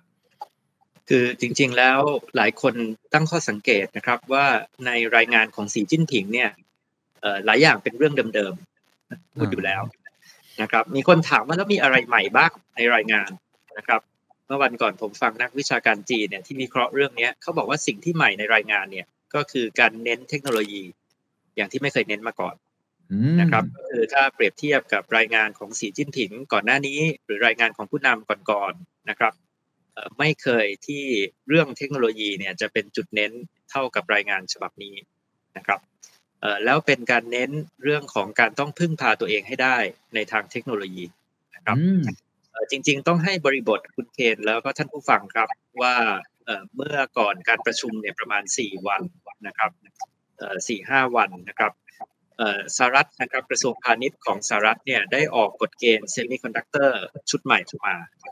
นะครับ ซึ่งเรียกว่าเป็นกฎเกณฑ์ที่จำกัดอุตสาหกรรมเซมิคอนดักเตอร์จีนอย่างเคร่งครัดหนักที่สุดสาหัสที่สุดเท่าที่เคยมีมานะครับหลายคนบอกว่ามันเป็น Ukraine moment สำหรับจีนเลยนะครับ ก็คือเอ่อหมายถึงว่าเป็นการประกาศสงครามนะครับเอ่อคือคนเปรียบเทียบนะครับว่าเทียบกันไม่ได้เลย กับที่เคยแบนหัวเว่ย ZTE ก่อนหน้านี้ หรือกับสงครามเทคโนโลยีของทรัมป์อันนี้คือของจริง เพราะอะไรครับ เพราะว่าตัวกฎเกณฑ์เซมิคอนดักเตอร์ของสหรัฐเนี่ยนะครับเอ่อไม่ให้เอ่อบริษัทจีนนะครับเอ่อใช้ซอฟต์แวร์เอ่อในการผลิตในการดีไซน์ชิป ซึ่งซอฟต์แวร์ส่วนใหญ่ก็เป็นของสหรัฐไม่ให้บริษัทสหรัฐซึ่งเป็นบริษัทที่ผลิตนะครับ หรือขายชิปที่ advance ที่สุดนะครับ ขายให้กับบริษัทจีน ซึ่งก็จะทำให้จีนเนี่ยไม่สามารถที่จะพัฒนาซูเปอร์คอมพิวเตอร์นะครับ หรือมีการประมวลผลที่เร็วแล้วก็แรงที่สุดได้นะครับ คุณเคนอาจจะทราบนะครับว่าตัวเซมิคอนดักเตอร์เนี่ยจะผลิต ในระดับสูงได้เนี่ยต้องมีเครื่องจักรนะครับยกตัวอย่าง เช่นเครื่อง lithography ของบริษัท ASML ของเนเธอร์แลนด์นะครับเอ่อก็ห้ามขายให้กับบริษัทจีน จีนก็ยากมากนะครับที่จะผลิตเซมิคอนดักเตอร์ในระดับสูงได้นะครับอืมเอ่อจริงๆแล้วเนี่ยก็คือเอ่อหลายคนอาจจะฟังแล้วอาจจะงงๆเรื่องของอุตสาหกรรมเซมิคอนดักเตอร์เพราะว่าหลายคนบางทีก็จะได้ยินนะครับว่าจีนผลิตเยอะจีนเป็นผู้นำเอ่อจีนก็พัฒนาได้อย่างรวดเร็วนะครับเอ่อ แต่จริง ๆ เนี่ยที่จีนผลิตเยอะแล้วเป็นผู้นำเนี่ยมันคือเซมิคอนดักเตอร์ในระดับล่างนะครับอืมเอ่อก็คือที่ใช้ในตู้เย็นเครื่องซักผ้านะครับ แต่ว่าที่เป็นเอ่อชิปที่ประมวลผลแรงที่สุดเร็วที่สุดเนี่ยมันยังอยู่ในเอ่อเทคโนโลยีของสหรัฐนะครับ ซอฟต์แวร์ของสหรัฐนะครับเครื่องไม้เครื่องมือเครื่องจักรของสหรัฐ แล้วก็เอ่อคนที่ผลิตได้ดีที่สุดก็ยังเป็นเอ่อไต้หวันกับเกาหลีใต้นะครับเอ่อ ซึ่งเขาเก่งเรื่องการผลิต แต่จริง ๆ แล้วพื้นฐานเทคโนโลยีเนี่ยต้องเอามาจากสหรัฐเหมือนกันนะครับ ซึ่งตอนเนี้ยก็คือห้ามเขาร่วมมือกับบริษัทจีนห้ามเขาขายให้บริษัทจีนเอ่ออันเนี้ยนะครับถือว่าเป็นเรียกว่าแทงทะลุหัวใจอะนะครับ คุณเคนเอ่อหลายคนบอกมันสำคัญมากนะครับเอ่อแล้วก็จะส่งผลกระทบอย่างยิ่งนะครับเอ่อซึ่งเอ่อก็จะเห็นชัดเจนเลยนะว่าว่ามันสะท้อนออกมานะครับจากรายงานของสีจิ้นผิงที่เน้นเรื่องเทคโนโลยีนะครับเอ่อ พูดชัดเจนครับบอกว่าต้องพึ่งพาตัวเองให้ได้ในเรื่องเทคโนโลยีครับต้องกำหนดเทคโนโลยีที่เป็นอุตสาหกรรมเป้าหมาย ที่เป็นอุตสาหกรรมเชิงยุทธศาสตร์ที่สำคัญที่จะต้องทลายคอกวดของเทคโนโลยีสหรัฐนะครับรวมทั้งสร้าง breakthrough ใหม่ๆเอ่อเขียนชัดเจนนะครับว่าจากเดิมที่จีนเนี่ยเคยเน้น apply research ก็คือการประยุกต์เทคโนโลยี ตอนนี้จีนต้องเน้น basic research หรือเทคโนโลยีพื้นฐาน เทคโนโลยีที่จะสร้างหรือต่อยอดยุคเทคโนโลยีใหม่นะครับ ในนั้นเขียนชัดเจนครับคุณเคนว่าจีนจะต้องทุ่มสรรพกำลังทั้งหมดนะครับซึ่งก็หมายถึงต้องเน้นรัฐวิสาหกิจ หมายถึงต้องเน้นยุทธศาสตร์เทคโนโลยีนะครับเพื่อที่จะพัฒนาเทคโนโลยีขึ้นมาให้ได้นะครับเอ่ออันเนี้ยเอ่อผมคิดว่าว่าเป็นภาพที่ที่ชัดเจน นะครับแล้วก็เป็นความท้าทายด้วยนะครับที่สำคัญของจีนครับครับน่าสนใจมากนะครับในมุมมองเชิงเทคโนโลยีที่จะกลับมาพึ่งพาตัวเอง แล้วก็วางรากฐาน ซึ่งนั่นน่าจะเปลี่ยนแปลงอะไรหลาย ๆ อย่างเลยทีเดียวนะครับ ในมุมมองของเรื่องต่างประเทศล่ะครับ ที่เมื่อกี้เราพูดกันเรื่องของทางไต้หวันบ้างแหละ แล้วก็ผลกระทบที่เกิดขึ้นจากสงครามยูเครนเขาเห็นเป็นตัวอย่างอะไรแบบนี้ครับสีจิ้นผิงก็มองอนาคตในมุมมองของต่างประเทศยังไง เขามองว่าไต้หวันนี่เป็นของเขาแน่นอนเขาจะทำอะไรต่อไหมครับ หรือว่าเขามองว่าการต่อสู้ระหว่างเขากับสหรัฐเนี่ยเขามองอย่างไร มีมุมมองต่อมิติด้านการต่างประเทศเนี่ยจะแข็งขึ้นไหมครับ หรือว่าจะเป็นยังไงต่อไปครับ คือมันมีสองเรื่องนะครับ คือสงครามร้อนกับสงครามเศรษฐกิจครับครับเอ่อสงครามร้อนเนี่ยคนกังวลเรื่องเดียวก็คือไต้ไต้หวันเกาะไต้หวันนะครับเอ่อ ความขัดแย้งที่ไต้หวันว่ามันจะลุกลามกว่านี้ไหมนะครับเอ่อซึ่งมันก็มีแนวโน้มนะครับที่จะร้อนแรงขึ้นเรื่อยๆ เพราะว่าทั้งสามฝ่ายแรงขึ้นทั้งสามฝ่ายนะครับสหรัฐก็ส่งแนนซี่เพโลซี่ไปเยือนเกาะไต้หวันเอ่อแล้วก็อีกไม่นานนะครับคุณเคนสหรัฐเนี่ยก็น่าจะผ่านร่างกฎหมาย ที่ให้สถานะไต้หวันเป็น non major NATO ally นะครับอืมเอ่อพันธมิตรนอกเนโตที่สำคัญเอ่อ แล้วก็จะมีการให้ชื่อนะครับสำนักผู้แทนไต้หวันใหม่ในสหรัฐนะครับเหล่านี้ก็ท้าทายจีนมากนะครับในไต้หวันเองกระแสของความเป็นไต้หวัน อัตลักษณ์ไต้หวันก็ทำให้พรรคหมินจิ้นต่างนะครับ ชนะเลือกตั้ง แล้วก็ดูเหมือนจะผูกขาดการชนะเลือกตั้งนะครับ หลายคนเคยบอกว่าถ้าพรรคก้งก้งกัวมินต่างนะครับกลับมาชนะเลือกตั้งเนี่ยเดี๋ยวก็กลับมาดีกันนะครับ แต่ว่า เท่าที่ประเมินเนี่ยก็คือยากมากเลยคุณเคนที่พรรคเอ่อก๊กมินต่างเนี่ยจะชนะเลือกตั้งได้นะครับอืมเอ่อแต่ว่าผมเรียนอย่างนี้นะครับ ว่าถ้าเราถอดรหัสจากสุนทรพจน์ของสีจิ้นผิง ที่ในการประชุมใหญ่พรรคคอมมิวนิสต์เนี่ยเอ่อเขาพยายามจะลดอุณหภูมินะครับอืมเพราะว่าเราจะเห็นชัดเจนเลย ว่าเขาไม่ได้ร้อนแรงขึ้นเรื่องไต้หวันนะครับ และเขาหลีกเลี่ยงหลายประโยคนะครับ ที่เคยพูดในอดีตนะครับเอ่อ ยกตัวอย่าง เช่นประโยคที่บอกว่าปัญหาไต้หวันไม่สามารถที่จะปล่อยไปเรื่อยๆโดยไม่มีเรียกว่าที่สิ้นสุดนะครับซึ่งก็อาจจะมีนัยยะว่าจะต้องเร่งเวลาขึ้น จะต้องจัดการนะครับประโยคนี้แต่เดิมก็เคยมีในสุนทรพจน์ก่อนๆนะครับครั้งนี้ก็ไม่มีนะครับก็ก็ครั้งนี้ก็ถือว่าสิ่งที่พูดเกี่ยวกับไต้หวันเนี่ยเป็นเรื่องที่เป็นมาตรฐานที่พูดนะครับ ก็คือ ยังยืนหยัดที่จะรวมชาติอย่างสันติด้วยความจริงใจนะครับแต่ในขณะเดียวกันก็จะไม่บอกว่าหัวเดตินขาดก็จะไม่ใช้กำลังนะครับการการใช้กำลังก็เป็นทางเลือกสุดท้ายนะครับแต่จีนจะไม่พูดว่าจีนจะรวมชาติอย่างสันติเท่านั้นนะครับก็แล้วก็พูดบอกว่าในการที่จะต้องเรียกว่าจัดการเรื่องไต้หวันเนี่ยนะครับ จะพุ่งเป้านะครับไปที่กลุ่มคนที่ต้องการแยกไต้หวันเป็นเอกราชจากจีนนะครับอืมเอ่อซึ่งเอ่อบอกว่าเป็นคนส่วนน้อยมากคือเป็นสิ่งที่สีจิ้นผิงบอกนะครับเอ่อดังนั้นเนี่ยก็คือมันมีลักษณะนะครับของการพูดที่เป็นการพูดตามมาตรฐาน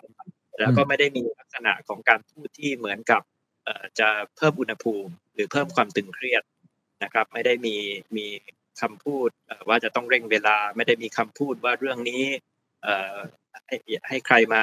ห้ามใครมาหยามหรืออะไรที่ที่มันเป็นเรื่องที่จะทำให้ร้อนแรงขึ้นนะครับอันนี้ก็ก็ผมคิดว่ามันสะท้อนทิศทางนะครับว่าเขาก็ต้องการที่จะไม่ให้เรื่องเนี่ยมันไปไกลมากกว่านี้ครับแต่ว่าอย่างที่เรียนครับก็คือถ้าเกิดว่าสหรัฐเนี่ยสุดท้ายผ่านกฎหมายฉบับนั้นมันก็คงอาจจะต้องซ้อมรบกันอีกรอบความขัดแย้งตึงเครียดก็อาจจะขึ้นมาอีกรอบ นะครับเอ่อแต่ผมก็ยังเชื่อว่าทั้งสามฝ่ายเนี่ยพยายามจะไม่ต้องการสงครามตอนนี้นะครับ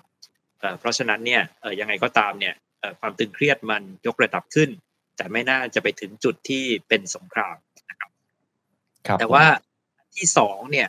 ที่ผมคิดว่ามันจะเป็นเรื่องใหญ่แล้วก็จะเป็น new normal นะครับเอ่อแล้วก็ต่อจากนี้เนี่ยจะร้อนแรงขึ้นไม่ใช่อ่อนลงนะครับเอ่อก็คือสงครามเศรษฐกิจครับคุณเคนนะครับก็คือการต่อสู้ระหว่างจีนกับสหรัฐเนี่ยเอ่อจะมาที่สมรภูมิเศรษฐกิจ โดยเฉพาะสมรภูมิเทคโนโลยีเนี่ยเป็นเรื่องหลักนะครับเอ่อเมื่อกี้เนี่ยผมได้เล่าแล้วนะครับเรื่องความสำคัญของกฎเกณฑ์เซมิคอนดักเตอร์ใหม่ของสหรัฐเล่าแล้วนะครับว่าสีจิ้นผิงเนี่ยเน้นย้ำเรื่องเทคโนโลยีเอ่อในรายงานนะครับ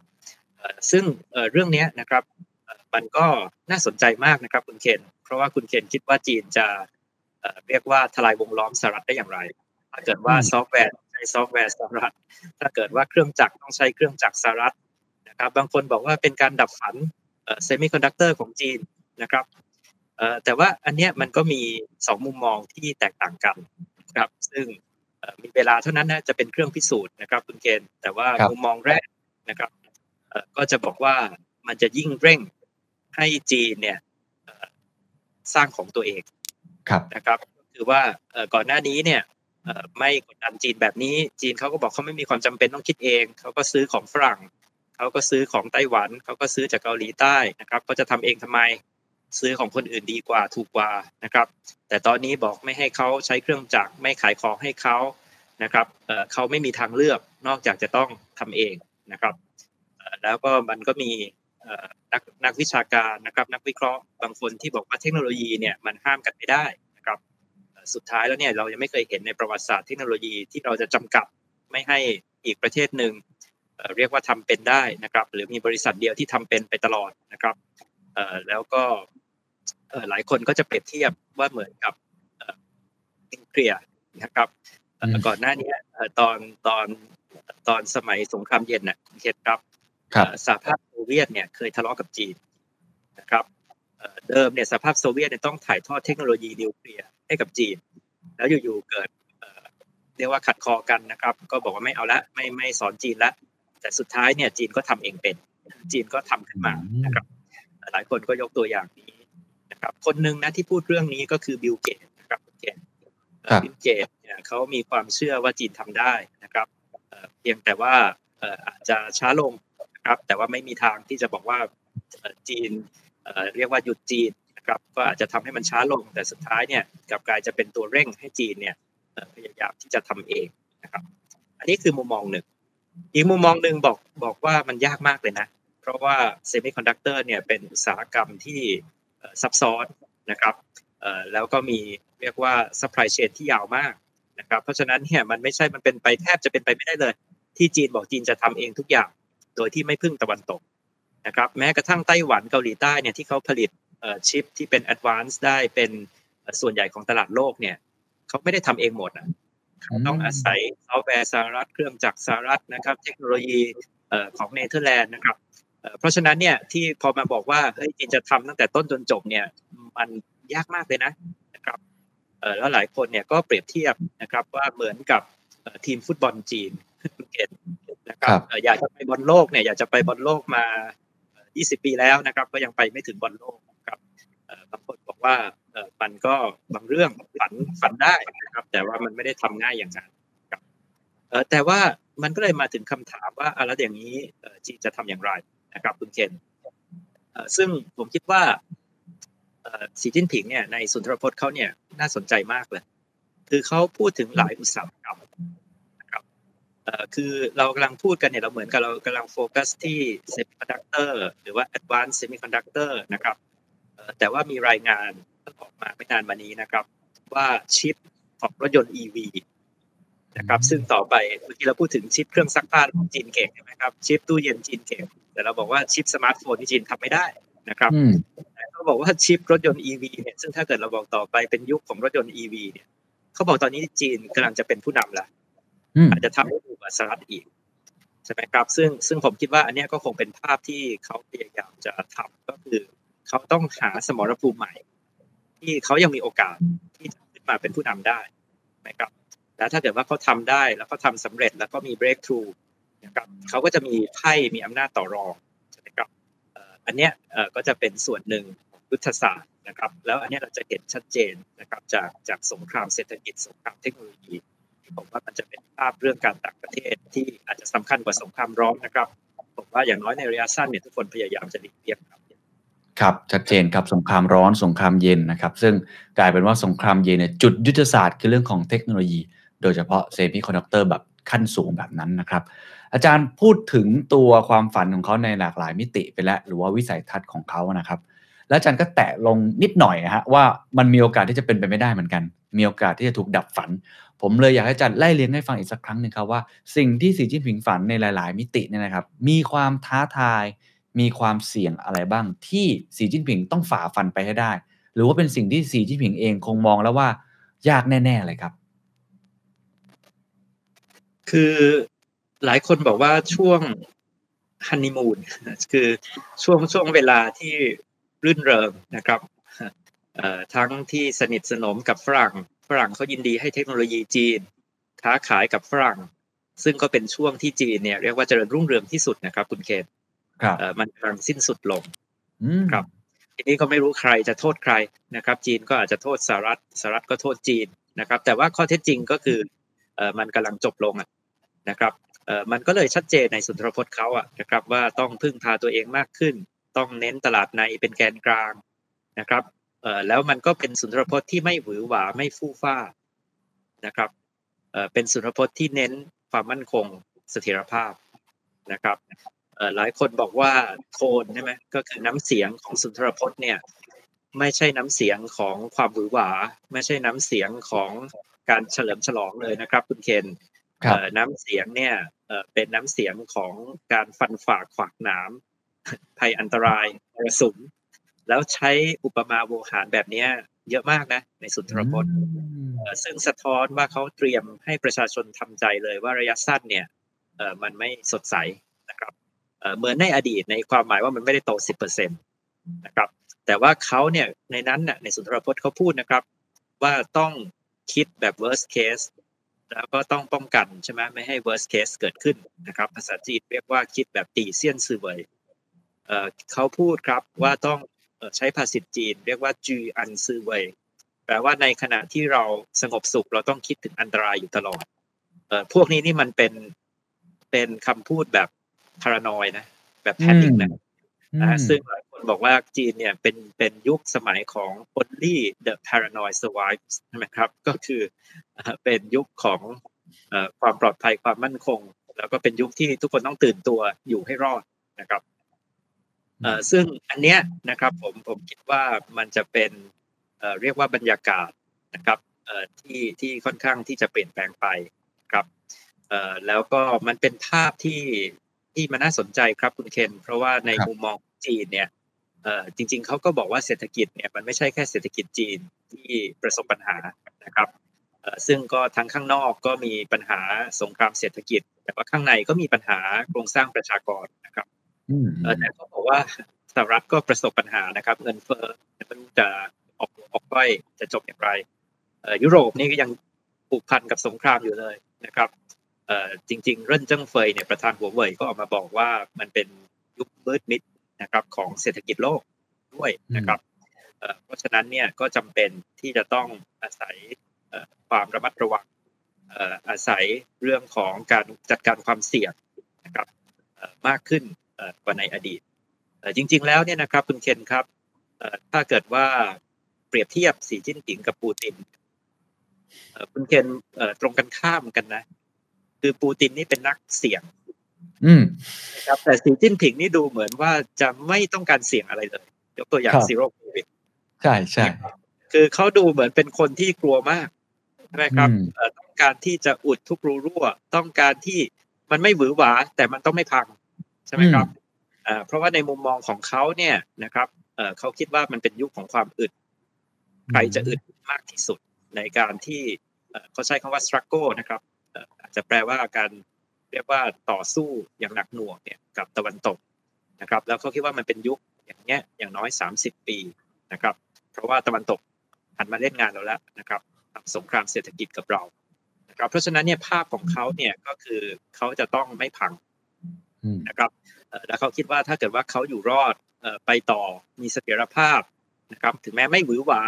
ไม่ได้โต 10%เอ่อแบบในอดีตนะครับแต่ว่าเขายังไปได้อย่างนี้เรื่อยๆนะครับผมคิดว่าเขาก็มองอะครับว่า 2035เอ่อ2050นะครับด้วยขนาดเศรษฐกิจนะครับด้วยขนาดประชากรด้วยพลังทางเทคโนโลยีนะครับเขาก็มีโอกาสที่จะบรรลุความฝันของจีนนะครับที่สีจิ้นผิงตั้งไว้ ครับเพราะฉะนั้นเนี่ยมันก็เป็นยุค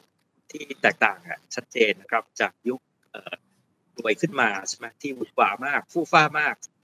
โตมากกว่า 10%ตึกสร้างตึกรามบ้านช่อง ทุกวันสร้างรถไฟความเร็วสูงสร้างตึกสร้างอาคารสร้างสนามบินนะครับ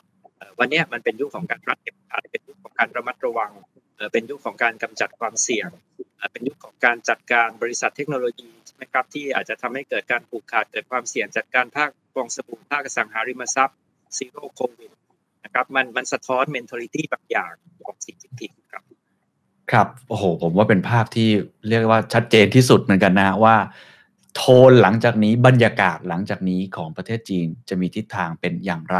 ถ้าอย่างนั้นต้องถามในแง่ของผลกระทบแล้วกันนะครับ แม้ว่าอาจารย์จะพูดในแตะในหลาย ๆ มุมอยู่แล้ว เราพอเห็นภาพแล้วว่าผลกระทบมันจะเกิดอะไรขึ้น แต่อยากให้อาจารย์สรุปอีกสักครั้งหนึ่งนะครับว่า ทิศทางสีจิ้นผิงที่เดินหน้าเป็นลักษณะแบบนี้เน้นเสถียรภาพมากขึ้น ในเรื่องเทคโนโลยีมากขึ้น ภาพของโลกครับภาพของเศรษฐกิจโลก หรือมิติความมั่นคงของโลกเนี่ยในอีก 5 ปีข้างหน้า แน่นอนว่าจีนเป็นปัจจัยหนึ่งโอเคเราอาจจะไม่สามารถคาดเดาได้ร้อยเปอร์เซ็นต์แต่เราพอเห็นภาพว่าจีนมีทิศทางมีแนวโน้มลักษณะแบบนี้ ที่จะสร้างผลกระทบกับโลกใบนี้เนี่ยอาจารย์มองอยังไงบ้างครับ ครับเอ่อ อันดับแรกเนี่ยอาจจะต้องต่อยอดจากเมื่อกี้นิดหนึ่งอะนะครับ คุณเคน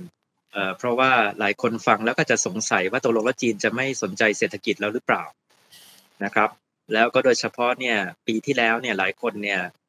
สงสัยมากเลย ว่าจีนเนี่ยเหมือนกับว่าจะเบนไปในข้างความมั่นคงข้างเสถียรภาพเนี่ยสูงมากใช่ไหมครับมี common prosperity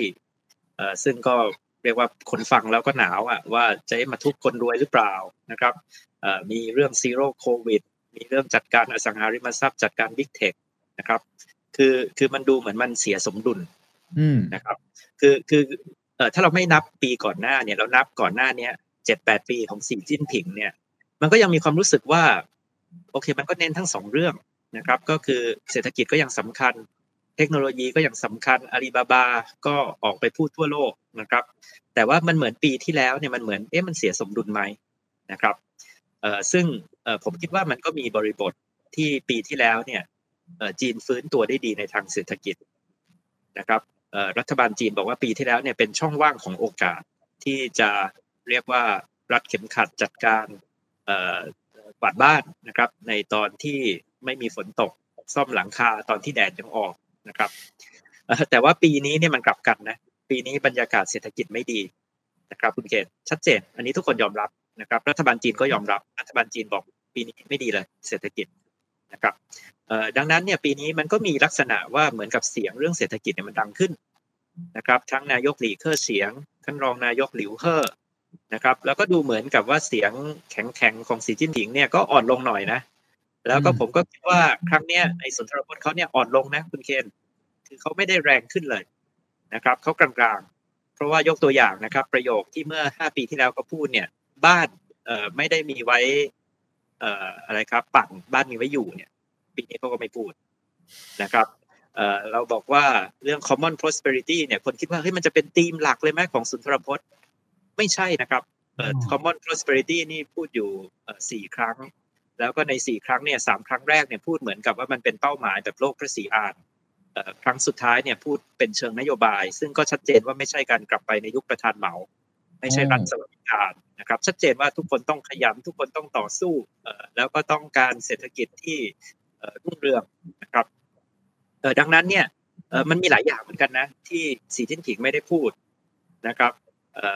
เรื่องของ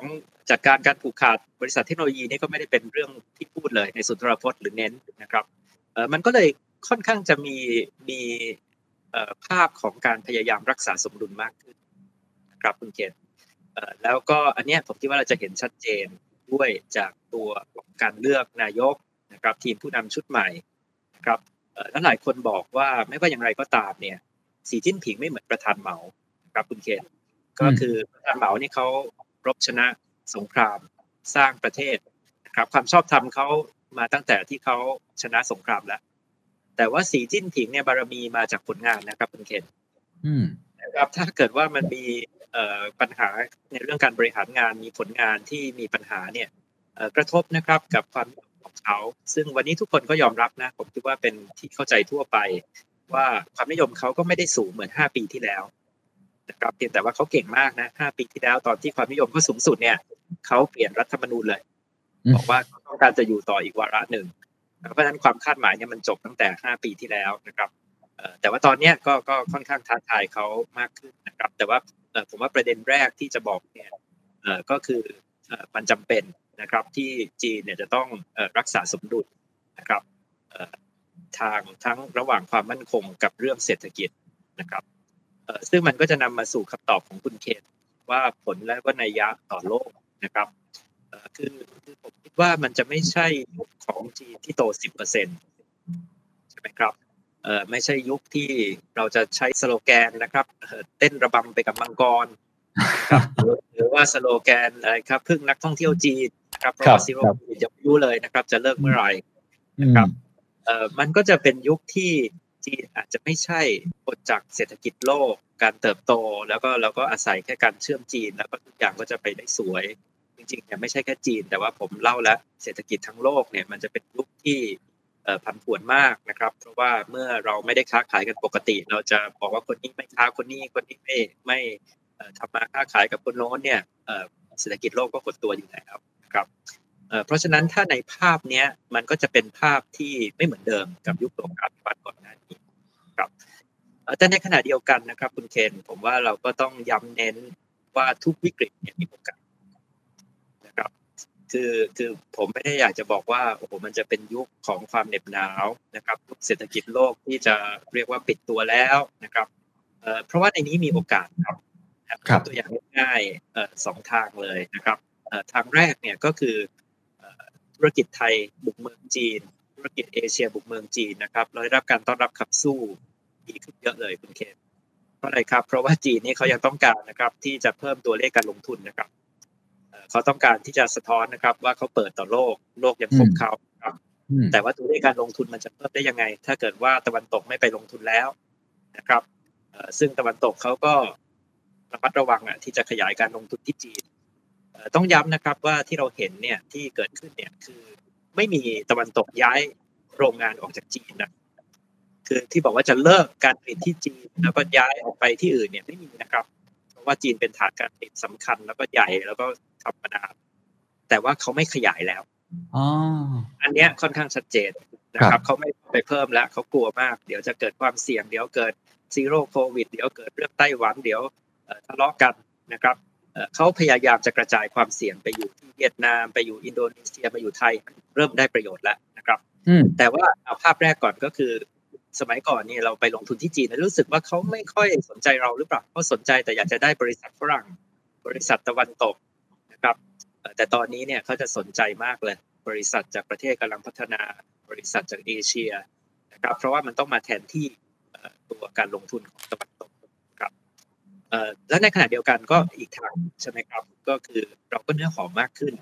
อืมครับในมุมของจีนแล้วก็มุมของฝรั่งนะครับ เพราะว่าฝรั่งอย่างที่บอกเขาต้องการ แหล่งการผลิตใหม่ ต้องการกระจายความเสี่ยงเขาก็หันมามองเอ่อตัวเอเชียตะวันออกเฉียงใต้นะครับอินโดนีเซียเวียดนาม ประเทศไทยนะครับเอ่อจีนเองก็เช่นเดียวกันนะครับ จีนเองเขาก็บอกว่าผลิตที่จีนส่งไปนี่เขาก็ถูกกำแพงภาษีนะนะครับเขาก็อยากจะกระจายความเสี่ยงนะครับมายังประเทศไทยเอ่ออืมมายังที่อื่นนะครับเอ่อเพราะฉะนั้นเนี่ยผมคิดว่ามันก็ไม่ใช่มืดมิดไปหมดครับในวิกฤต ในความท้าทายเนี้ยมันก็มีโอกาสไม่น้อยเหมือนกันครับ ครับ โอพออาจารย์พูดถึงโอกาสในวิกฤตค่อยฟังแล้วมันมีความหวังมากขึ้นเพราะตลอด 50 กว่านาทีที่เราคุยกันเนี่ยค่อนข้างเป็นหน้าหนาวนะฮะแล้วก็สถานการณ์เนี่ยมันค่อนข้างจะมีความผันผวนในเชิงเศรษฐกิจโลก รวมทั้งประเทศจีนเนี่ยก็มีทิศทางที่รักษาสมดุลมากขึ้น รักษาเสถียรภาพมากขึ้น ดีเลยครับ เราจะคุยกันต่อเรื่องของประเทศไทยในช่วงท้าย เพราะว่าเรามีการประชุมเอเปกถูกไหมฮะ แล้วเราก็ยังลุ้นๆกันอยู่ว่าสีจิ้นผิงจะมาไหมหลังจากที่โจไบเดนเนี่ยปฏิเสธ แน่นอนการขยับตัวครั้งนี้ของสีจิ้นผิง หรือประเทศจีนเนี่ยมันมีนัยยะต่อประเทศไทยมากมาย พอสมควรเลยทีเดียวรวมทั้งผลกระทบที่จะเกิดขึ้น กับเศรษฐกิจโลกที่มันเปลี่ยนแปลงไปเนี่ยประเทศไทยก็ต้องปรับตัวเช่นเดียวกัน อาจารย์คิดว่าประเทศไทยควรจะวางตัวอย่างไร หรือธุรกิจไทยควรจะมองไอ้นัยยะที่เกิดขึ้นอย่างนี้ อย่างไรต่อไป นอกจากมุมมองที่น่าจะมีโอกาสในแง่ของเราไปลงทุนจีนได้มากขึ้น หรือประเทศอื่นๆ อาจจะมีแนวโน้มย้ายฐานการผลิต หรือเมื่อจะขยายฐานการผลิตอาจจะมาที่ไทยมากขึ้น มีมุมอื่นๆไหมครับ ครับเอ่อคือคือผมคิดว่าภาพใหญ่เนี่ยเมื่อกี้คุณเคนบอกว่ามันฟังดูเอ่อไม่สดใสใช่ไหมครับ แต่ว่ามันต้องฟังนะครับ มันต้องย้ำนะครับว่าว่ามันเป็นยุคโลกปิด นะครับเป็นยุคสิ้นสุดของโลกาภิวัตน์ผมว่าอันนี้เป็นเป็นบริบทอืมที่ผมว่าเราต้องเอ่อจำไว้นะครับให้ขึ้นใจนะครับเอ่อแล้วมันก็สะท้อนนะครับว่าถ้าเราคิดอย่างนี้เนี่ยถ้าในเชิงของประเทศเนี่ยเอ่อเราคงต้องทบทวนนะครับที่จะหาเอ่อการเติบโตภายในนะครับอืมซึ่งเหมือนจีนนะคุณเคนก็ครับคือสุนทรพจน์ของสีจิ้นผิงเขาบอกอะไรเขาก็ต้องบอกว่าเขาต้องกลับมาพึ่งภายในมากขึ้นนะครับ เพราะว่าโลกมันผันผวนจริง ๆ นะครับเอ่อ แล้วก็เอ่อเราเองก็จะต้องคิดในเชิงของการอึดใช่ไหมครับเอ่อการทนการกระจายความเสี่ยงเอ่อเรื่องพวกเนี้ยนะครับมันก็เผลอๆจะสำคัญกว่าความร้อนแรง ความฟู่ฟ้า ความหวือหวานะครับอย่างในอดีต ผมว่าอันนี้เป็น mentality ใช่ไหมคือคือมเป็น mindset ใช่ไหมครับที่ผมว่าเอ่อสำคัญทั้งต่อประเทศแล้วก็ทั้งต่อธุรกิจด้วย นะครับยกตัวอย่างธุรกิจเนี่ยคุณเคนครับ ผมว่าธุรกิจก็ต้องคิดถึงการควบคุมต้นทุนอืมนะครับเอ่อสมัยก่อนเนี่ยเราบอกพยายามจะยกระดับเทคโนโลยีผลิตสินค้าไฮเทคดีครับเอ่อแต่ว่าเราต้องคิดถึงเทคโนโลยีการผลิตด้วย เราต้องคิดถึงการควบคุมต้นทุนการผลิต ใช้เทคโนโลยีเข้ามาช่วยลดต้นทุน เพราะว่ามันจะเป็นยุคเงินเฟ้อยุคเข้ายากหมากแพงก็ด้วยเหตุผลง่าย ๆ ครับว่าเขาคนนี้ไม่ค้าขายกับคนโน้นคนโน้นไม่ส่งของให้คนนี้ นะครับ มันก็ของมันก็แพงขึ้นนะครับ ถ้าเราจะไม่เอาโลกาภิวัตน์แล้วนะครับแล้วก็ในเรื่องที่เกี่ยวข้องกับสงครามเศรษฐกิจเนี่ยนะครับคุณเคนผมคิดว่าอันดับแรกเนี่ยก็คือการเชื่อมให้ได้ทั้งสามห่วงโซ่คุณเคนฟังแล้วคุณเคนอาจจะแปลกใจ บอกว่าเอ๊ะปกตินี่อาจารย์อาร์มคุยกันนี่เรามีแค่สองห่วงโซ่นะ วันนี้มาทำไมมีเป็นสามแล้วนะครับเพราะว่า คิดว่าเราคิดไม่ได้แล้วว่าแค่มีห่วงโซ่จีน มีห่วงโซ่สหรัฐ แต่เราต้องคิดถึงห่วงโซ่โลกที่เหลืออยู่ด้วยนะครับเพราะว่าวันนี้ในจีนเนี่ยนะครับ ที่เขาคุยกันเนี่ยก็คือว่าเราคิดกันแต่ตะวันตก เราคิดกันแต่ภายใน แต่เรารู้จักละตินอเมริกาน้อยมาก เรารู้จักแอฟริกาน้อยมาก เรารู้จักเอเชียใต้น้อยมาก เอเชียกลางน้อยมาก เอเชียตะวันออกเฉียงใต้น้อยมาก แต่ว่ามันจะเป็นยุคที่ใครก็ตามที่เชื่อมกับโลกที่เหลือได้ดีคนนั้นจะมีโอกาสแล้วก็จะเรียกว่ารับกับความผันผวนได้ดีกว่าราะอะไรครับ เพราะว่าถ้าเกิดจะเกิดความขัดแย้งเกิดสงครามเนี่ยมันเกิดระหว่างจีนกับสหรัฐนะครับคุณเกณฑ์นะครับ มันก็พังทั้งห่วงโซ่จีนห่วงโซ่สหรัฐเนี่ยนะครับแต่ว่าความหมายเนี่ยมันเป็นยุคกระจายความเสี่ยงแล้วไม่ใช่กระจายสองห่วงโซ่ แต่ว่าต้องคิดถึงพกที่สามด้วยนะครับอันนี้ก็ก็เป็นเรื่อง ของการเชื่อมโยงกับห่วงโซ่การค้าห่วงโซ่เศรษฐกิจครับแต่ว่าอีกอันหนึ่งก็คือเป็นเรื่องของการดึงการลงทุนนะครับ ดึงดูดการลงทุนชักจูนการลงทุนเนี่ยนะครับ ผมผมคิดว่ามี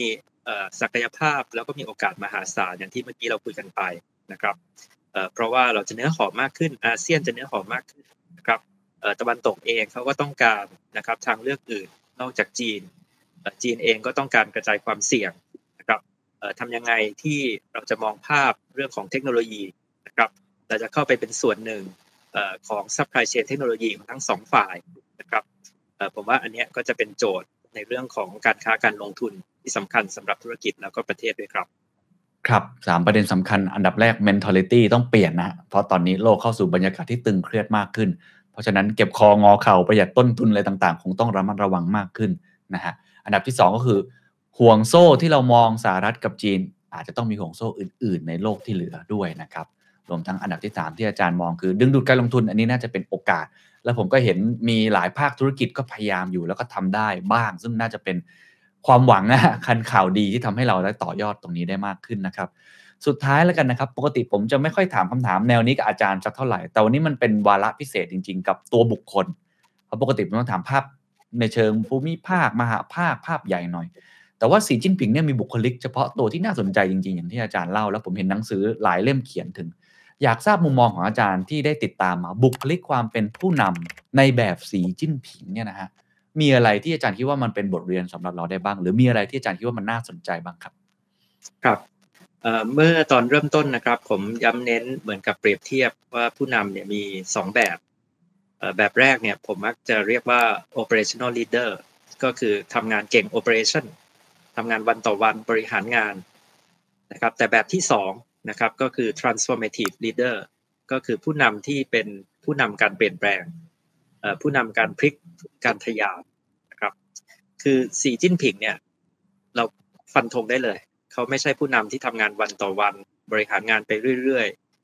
รับวิสัยทัศน์มาจากผู้นำในอดีตแล้วก็ทำต่อนะครับ แต่เขาเขามีเป้าหมายใหญ่ เขามีความฝัน เขามีความเชื่อ เขามีทิศทางของเขาที่ชัดเจน และเขาเปลี่ยนเมืองจีนนะครับไปในทางที่อย่างที่ผมบอกนะครับ มันเป็นการปฏิรูปจริง ๆ นะครับ คุณเคนแต่อาจจะไม่ใช่ในทางที่ตะวันตกนะคาดหวังนะครับ แต่ว่าเป็นจีนที่เขาจัดการปัญหาคอร์รัปชันนะครับเขาจัดการกับเรื่องของความยากจน ความเหลื่อมล้ำการผูกขาดของบริษัทเทคโนโลยีนะครับเรื่องของฟองสบู่อสังหาริมทรัพย์ ซึ่งคุณเคนครับเราต้องยอมรับนะจัดการเนี่ยดีบ้างเกิดปัญหาบ้าง แต่เขาจัดการปัญหายากนะนะครับเราอาจจะดีเบตกันได้นะครับ ว่าจัดการปัญหาสังหาริมทรัพย์นี่แยกแยกจัดการไม่ได้ดี แต่ว่าเขาบอกว่าปัญหานี้ต้องจัดการใช่ไหมครับ คือเขาเป็นคนที่ไม่กลัวเรื่องยาก ซึ่งอันนี้เนี่ยเขาพูดเองเลยนะคุณเคน เขาให้เขาพูดเมื่อเมื่อในสุนทรพจน์เขานะแล้วก็ในไอ้ตัวที่เป็นคำแถลงว่าทำไมเขาต้องเป็นต่อเนี่ย เพราะว่าเขาบอกว่าเขาเป็นผู้นำคนแรก เอ่อที่กล้าจับเรื่องยากที่คนอื่นไม่กล้าจับ กล้าทำเรื่องเอ่อที่มันเป็นเรื่องใหญ่ที่คนอื่นไม่กล้าทำนะครับเอ่อผมว่าอันนี้คือคือคล้ายๆจุดเด่นของเขานะครับ ที่ชัดเจนเลยว่าเขาไม่ใช่คนอ่อนนะเขาเป็นคนแข็งนะครับ เอ่อแต่ลองดูเอ่อจุดอ่อนของเขาบ้างไหมนะครับดีครับเอ่อจุดอ่อนของเขาเนี่ยเอ่อก็ยังเป็นเอ่อคำถามนะครับว่าว่าเขาเป็นยังไงในเรื่องนี้เนี่ย ก็คือความยืดหยุ่นอืมนะครับ ก็คือจีนเนี่ย สมัยก่อนเนี่ย คุณเคนครับเขาบอกว่าจีนเนี่ยประสบความสำเร็จ เพราะกล้าที่จะเปลี่ยนทาง คือกล้าที่เมื่อไหร่ก็ตามที่ผิดปุ๊บเนี่ย จะกล้าเปลี่ยนทิศ ใช่ไหมครับคือคือจีนเนี่ยแล้วถ้าเราถอดรหัสประสบการณ์ความสำเร็จของจีนเนี่ยจะบอกว่าจีนมีลักษณะของแมวเปลี่ยนสี แมวหลายชีวิต แมวขาวแมวดำใช่ไหมครับก็คือเขาไม่จำเป็นต้องเป็นแมวขาว หรือเขาไม่จำเป็นต้องเป็นแมวดำเขาเอาแค่จับหนูได้ในขณะนั้นเนี่ยเป็นพอนะครับเรายกตัวอย่าง zero covid เนี่ยจับหนูได้นะครับเมื่อปีที่แล้ว ทั่วโลกเขายังวุ่นวายอยู่แล้วจีนนี่สงบเรียบร้อยนะครับเศรษฐกิจดีที่สุด แต่ปีนี้นี่มันเหมือนไม่ใช่อย่างนั้นนะใช่ไหมครับแต่หลายคนถามว่าสีจิ้นผิงเนี่ยจะมีทางลงไหมจะกลับลำยังไง แล้วจะกลับลำไหมหรือว่าจะบอกหัวเด็ดตีนขาดฉันก็จะไม่ยอมฉันก็จะทำแบบเดิมนะครับเมื่อไหร่ก็ตามที่นโยบายที่เกิดขึ้นมันมีปัญหาหรือมันผิดพลาดเอ่อเขามีความยืดหยุ่นเพียงพอไหมที่เขาจะยอมรับความผิดพลาดแล้วก็กลับลำ นะครับ อันเนี้ยคือคือคำถามที่ที่คนถามเยอะนะครับ เพราะว่าคนบอกเป็นความเสี่ยง เพราะว่าเมื่อไหร่ก็ตามที่คุณรวมศูนย์อำนาจเนี่ยเอ่อสิ่งที่เกิดขึ้นเนี่ยก็คือเอ่อคุณไม่ได้มีภาพของการทดลองหรือความแตกต่างระหว่างท้องท้องที่นะครับ สมัยก่อนกระจายอำนาจเนี่ยเราจะเห็นเอ่อที่นี้ work อีกที่ไม่เวิร์กใช่ไหมครับอ่าเราเอาที่ไหนดีนะครับเอ่อเรามีความยืดหยุ่น เรามีทางเลือกทางนโยบาย แต่พอคุณรวมศูนย์อำนาจทุกคนทำเหมือนกัน ทุกคนเดินแนวเดียวกัน ยืนหยัดมั่นคงเออมันมีคำถามเหมือนกันนะครับ ว่าเออเมื่อมันผิดพลาดกลับลำได้ไหมความยืดหยุ่นเพียงพอไหมนะครับแล้วผมว่าอันนี้คือสิ่งที่จะเป็นตัวพิสูจน์ความสำเร็จของสีจิ้นผิงใน 5 ปีต่อจากนี้ ซึ่งจะท้าทายขึ้นมากกว่าเมื่อ 10 ปีก่อนหน้านี้ครับ ครับ วันนี้ขอขอบคุณอาจารย์อามมากนะครับ ได้ทั้งความรู้แล้วก็มุมคิดรวมทั้งการเตรียมตัวของพวกเราทุกคนด้วยนะครับ ขอบคุณอาจารย์อามมากครับ สวัสดีครับครับ ขอบพระคุณมากครับ สวัสดีครับกรมการค้าสหรัฐได้ประกาศกฎระเบียบใหม่เกี่ยวกับการส่งออกสินค้าที่เกี่ยวข้องกับเทคโนโลยีไปยังประเทศจีน นี่อาจทำให้เกิดการต่อสู้ทางการค้าระหว่างประเทศมหาอำนาจอันดับหนึ่งและอันดับสองของโลกเลยทีเดียว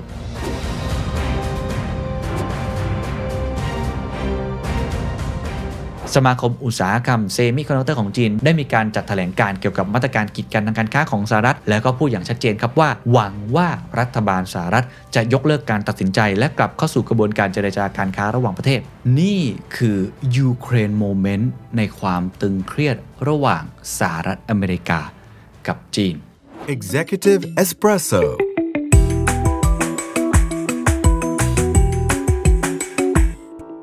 สหรัฐ จำกัดการขาย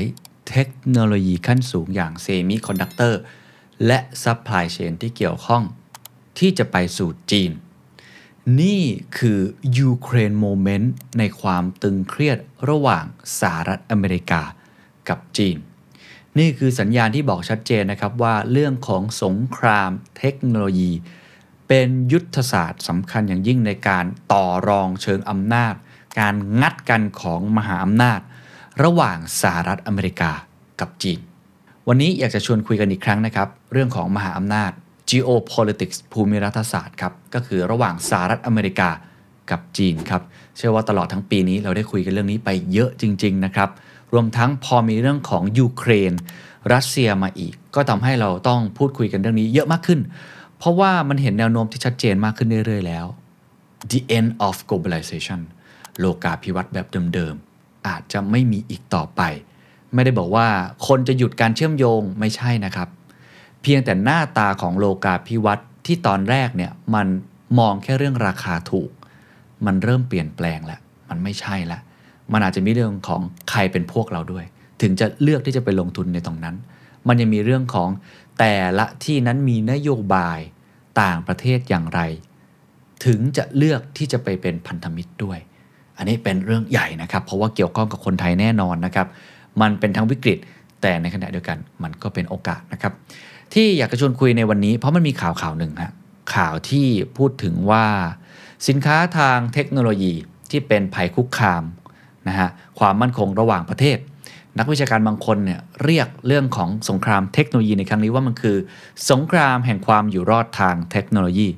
existential technological war ล่าสุดคืออะไรครับ ดรอาร์มตั้งนิรันดร์ครับ ได้ให้สัมภาษณ์กับรายการ The Secret Sauce ได้แหละครับ พูดถึงความฝันใหม่ของสีจิ้นผิง ซึ่งอันนี้ใครอยากฟังต่อก็ไปตามกดได้นะฮะ ซึ่งหลักๆเนี่ย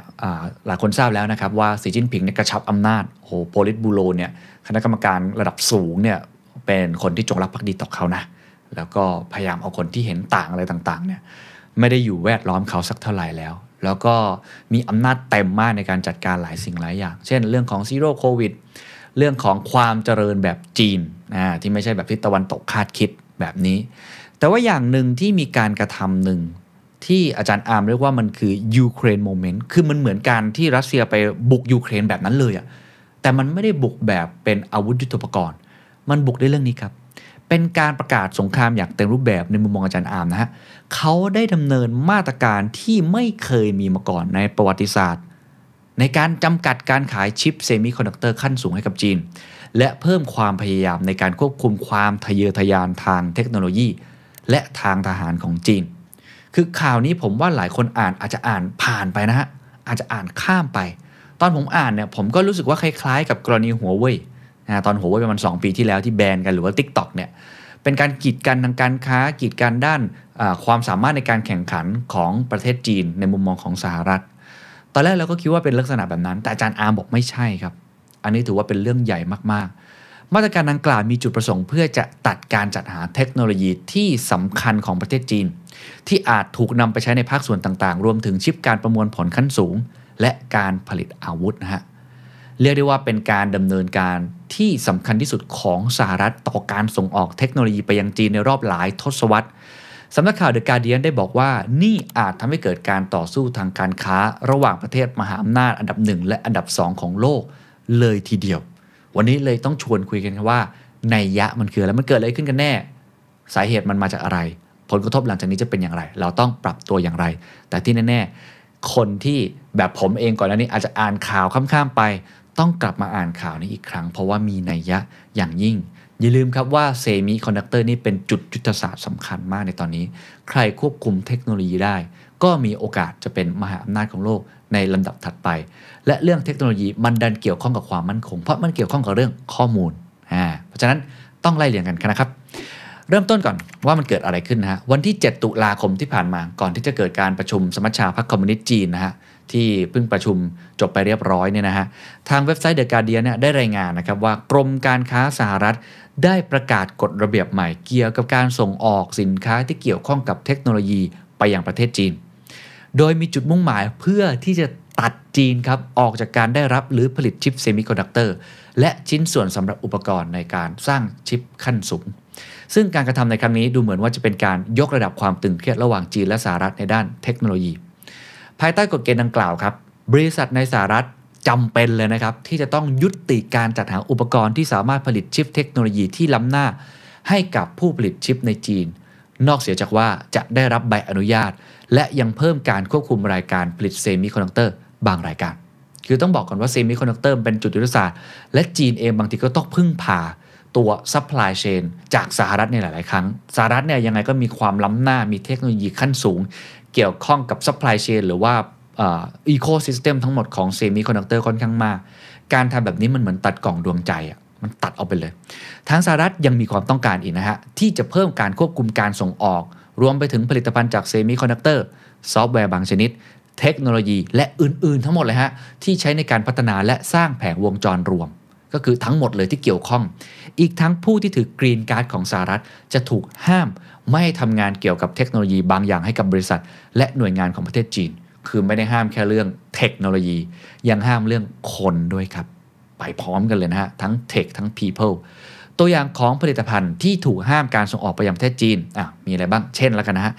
จะได้เห็นภาพ ได้แก่ผลิตภัณฑ์ประเภท GPU ชิ้นส่วนที่เปรียบเสมือนกับหัวใจของการประมวลผลของการ์ดจอคอมพิวเตอร์ พวก A100 H100 ของ NVIDIA แล้วก็ Ponte Vecchio ของ Intel ก็เป็นชิ้นส่วนสำคัญอย่างยิ่ง ทาง The Guardian ยังรายงานนะครับว่าคุณแบรดี้หวังฮะรองผู้อำนวยการฝ่ายวิจัยของ Counterpoint ในฮ่องกง ได้ขยายความมาตรการดังกล่าวของสหรัฐไว้อย่างนี้ครับเขาบอกว่ากฎเกณฑ์บางข้อของสหรัฐ มีผลบังคับใช้ทันที และข้อจำกัดดังกล่าวนั้นต้องการที่จะสื่อสารไปยังผู้ผลิตชิ้นส่วนชั้นนำทั่วโลก ไม่ว่าจะเป็นบริษัท KLA Lam Research แล้วก็ Apply Material หยุดจัดส่งชิ้นส่วนอุปกรณ์อิเล็กทรอนิกส์ขั้นสูงนี้ทั้งหมด ก่อนหน้านี้มีเคยส่งไปยังให้ประเทศจีนให้หยุดหมดเลย กระทรวงพาณิชย์ของสหรัฐครับได้กล่าวไว้ว่าการควบคุมการส่งออกตัวชิปนั้น จะช่วยจำกัดความสามารถในการรับชิปประมวลขั้นสูง การพัฒนา และบำรุงรักษาซูเปอร์คอมพิวเตอร์และยับยั้งการผลิตชิปเซมิคอนดักเตอร์ขั้นสูงครับโอ้โหนี่ชัดเจนมากนะว่าเรียกว่าตัดแข้งตัดขากันอย่างเต็มที่เลย ลองไปดูสาเหตุกันสักเล็กน้อยว่าทำไมสหรัฐทำเช่นนี้ นะฮะจะได้เห็นภาพมากขึ้น คุณบิลบิชอปครับมีบทวิเคราะห์ออกมา เขาได้กล่าวนะครับว่าการกระทำของสหรัฐนั้นเป็นการยกระดับสงครามการค้า ให้มันตึงเครียดขึ้นกึกก้องขึ้นนะฮะแล้วได้กล่าวว่าทางสหรัฐนั้นดูแคลนจีนมากเกินไปทั้งในเรื่องของห่วงโซ่อุปทาน และการพัฒนาเทคโนโลยีในอนาคต บริษัทวิจัยระดับโลกอย่าง global data บอกครับว่าการประกาศของสหรัฐนั้นไม่ได้เพียงแค่ต้องการที่จะขัดขวางอุตสาหกรรมเซมิคอนดักเตอร์ของจีนเท่านั้น แต่ต้องการที่จะตอกย้ำความเป็นผู้นำบนเวทีโลกว่าสหรัฐเป็นเบอร์หนึ่งของเศรษฐกิจโลกเห็นไหมฮะอันนี้ชัดเจนนะคุณโจเซฟบอริครับผู้อำนวยการฝ่ายวิจัยนะครับของ Thematic ได้กล่าวไว้ว่าเหตุการณ์ในครั้งนี้ยังเป็นการที่สหรัฐ ต้องการจะบอกว่าตนนั้นมีความโดดเด่นกว่าจีนในประเด็นของปัญญาประดิษฐ์หรือ AI ซึ่งเป็นรากฐานของสิ่งที่ใครหลายคนรู้อยู่แล้วนะก็คือการปฏิวัติอุตสาหกรรมครั้งที่ 5 และตัวที่จะชี้วัดความเป็นผู้นำทางเศรษฐกิจระดับโลกใน อีกไม่กี่ทศวรรษข้างหน้านะครับ หากถามว่าเรื่องนี้สำคัญอย่างไรต้องบอกเลยนะครับว่ามาเกมนี้ของสหรัฐเรียกได้ว่าส่งผลกระทบต่อจีนมากถึงมากที่สุด เพราะทันทีที่มีการเผยแพร่มาตรการดังกล่าวครับ ทางนิกเกเอเชียได้รายงานว่า Apple ครับได้ระงับแผนที่จะใช้งานชิปหน่วยความจำจากบริษัท Yangtze Memory Technologies หรือว่า YMTC ของจีน ในผลิตภัณฑ์ของ Apple ซึ่งทางนิกเกได้บอกว่านี่คือสัญญาณที่จะสร้างผลกระทบอันหนาวเหน็บต่อห่วงโซ่อุปทานของประเทศจีน นักวิเคราะห์ได้เปรียบเทียบเหตุการณ์ดังกล่าวครับ เมื่อ 2 ปีที่แล้ว ที่สหรัฐนั้นได้ทำการคว่ำบาตรบริษัทเทคโนโลยีของจีนอย่างหัวเว่ยที่ทำให้รายได้ลดลงอย่างมีนัยสำคัญ แล้วก็เสียสถานะผู้นำในอุปกรณ์ การสื่อสารเรื่องของธุรกิจสมาร์ทโฟนไป ปัจจุบันนี้อุตสาหกรรมการผลิตชิปของจีนครับกำลังเผชิญกับผลกระทบที่คล้ายกัน หลังจากสหรัฐประกาศออกมา ว่าเซมิคอนดักเตอร์ที่ผลิตด้วยเทคโนโลยีสหรัฐสำหรับใช้ใน AI คอมพิวเตอร์ระดับสูงหรือว่าซูเปอร์คอมพิวเตอร์จะสามารถขายให้จีนได้เฉพาะผู้ที่ได้รับใบอนุญาตเท่านั้น ซึ่งเป็นสิ่งที่ยากมากก็คือไม่ขายนั่นแหละ มากไปกว่านั้นยังมีการจำกัดการส่งออกชิปไปยังจีนด้วย กรรมการผู้จัดการของ China Renaissance ครับกล่าวว่าบริษัทจีนอาจจะถึงขั้นว่ากำลังย้อนกลับไปยุคหินเลยนะ กับการทำแบบนี้เหมือนมันตัดอ่าเชนที่สำคัญตัดวัตถุดิบที่สำคัญ ขณะที่คุณพอลทริโอโลครับผู้เชี่ยวชาญด้านเทคโนโลยีของบริษัทที่ปรึกษาด้านเทคโนโลยี Albright Stonebridge บอกว่า ทุกการเปลี่ยนแปลงครั้งใหญ่จะมีผู้ที่พ่ายแพ้จำนวนมาก ผลกระทบจะเกิดขึ้นกับบริษัทจีนที่ใช้เทคโนโลยีของสหรัฐ ในการพัฒนาอัลกอริทึมต่างๆ ทั้งในอุตสาหกรรมอะไรบ้างครับอ่ารถยนต์นะฮะโลจิสติกการแพทย์เป็นต้น ก็บอกว่าอาจจะใช้เวลาสักระยะถึงจะเห็นผลกระทบทั้งหมด แต่ว่าอย่างน้อยที่สุดครับ น่าจะทำให้การพัฒนานวัตกรรมในจีนและสหรัฐช้าลง ซึ่งจะกระทบต้นทุนของผู้บริโภคและบริษัทต่างๆ คิดเป็นมูลค่านับพันล้านดอลลาร์เห็นไหมเริ่มเห็นแล้วนะครับว่าผลกระทบที่จะเกิดขึ้นมันเหมือนต่างคนก่อนนั้นเนี้ยต่างถ้อยทีถ้อยอาศัยกัน ร่วมมือกัน ส่งผ่านเทคโนโลยี ซึ่งกันและกันไม่ได้มีกีดกันกัน แต่ตอนนี้ไม่ใช่ละ คุณแบรดี้หวังครับนักวิเคราะห์ของ Counterpoint ยังได้กล่าวอีกนะครับว่า เราสามารถมองเห็นหัวเว่ยเนี่ยเป็นกรณีศึกษาได้ แม้ว่าหัวเว่ยจะยังคงรักษาการขายสินค้าที่สำคัญไว้ได้ แต่สินค้าของหัวเว่ยในเวลานี้ ไม่ใช่สินค้าที่ล้ำสมัยที่สุด และถูกจำกัดฟังก์ชันการใช้งานหลาย ๆ ด้าน ต่างไปจากยุคก่อนหน้านี้ คือหัวเว่ยพอโดนขีดกันเนี่ยเรื่องความสามารถในการแข่งขันการพัฒนานวัตกรรมเทคโนโลยีมันก็สะดุดลง สิ่งที่บริษัทเทคโนโลยีของจีนกังวลมากกว่านั้นก็คือการที่สหรัฐครับ พยายามที่จะกีดกันไม่ให้ชาวอเมริกันทำงานให้กับบริษัทจีน แม้แต่บริษัทขนาดใหญ่ของจีนอย่างอาลีบาบา หรือไปตู้ก็อาจจะอ่อนแอลงก็อย่างที่ผมเล่าไปก่อนหน้านี้เรื่องกรีนการ์ดนะฮะเนื่องจากการวิจัยและพัฒนาที่จะชะลอลงไป มีแหล่งข่าวบอกเองนะครับว่า การจำกัดเรื่องคนเป็นสิ่งที่หนักหนากว่าการกีดกันไม่ให้ซื้ออุปกรณ์ต่างๆ อีก ซึ่งต้องบอกว่ายังมีพนักงานนะครับที่ถือพาสปอร์ตสหรัฐอยู่ในตำแหน่งสำคัญบางส่วนในบริษัทของจีน ซึ่งบุคคลเหล่านี้คืออาวุธที่สำคัญในการพัฒนาเทคโนโลยี เราต้องหาทางทำให้กลุ่มคนเหล่านี้ยังคงทำงานกับเราต่อไป ซึ่งเป็นสิ่งที่ยากคนเหล่านี้ไม่อยากจะเสียพาสปอร์ตสหรัฐของตัวเองไป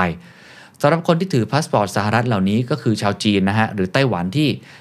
กลับมาจากสหรัฐได้กรีนการ์ดอะไรแบบนั้น ซึ่งมีการประเมินว่ามีประมาณ 200 ราย ที่ทำงานให้กับบริษัทเซมิคอนดักเตอร์ของจีน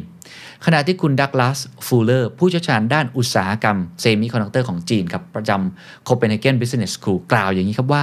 เป้าหมายหลักของนโยบายดังกล่าวของสหรัฐเพื่อชะลอการพัฒนาด้าน AI และ HPC ซึ่งย่อมาจาก High Performance Computing ก็คือคอมพิวเตอร์ หรือว่าระบบการประมวลผลแบบที่มันขั้นสูงนะฮะของจีน ซึ่งมันก็เป็นสิ่งที่เชื่อมโยงกับกองทัพนะคำถามที่ตามมาคือจีนจะตอบสนองต่อสิ่งนี้อย่างไร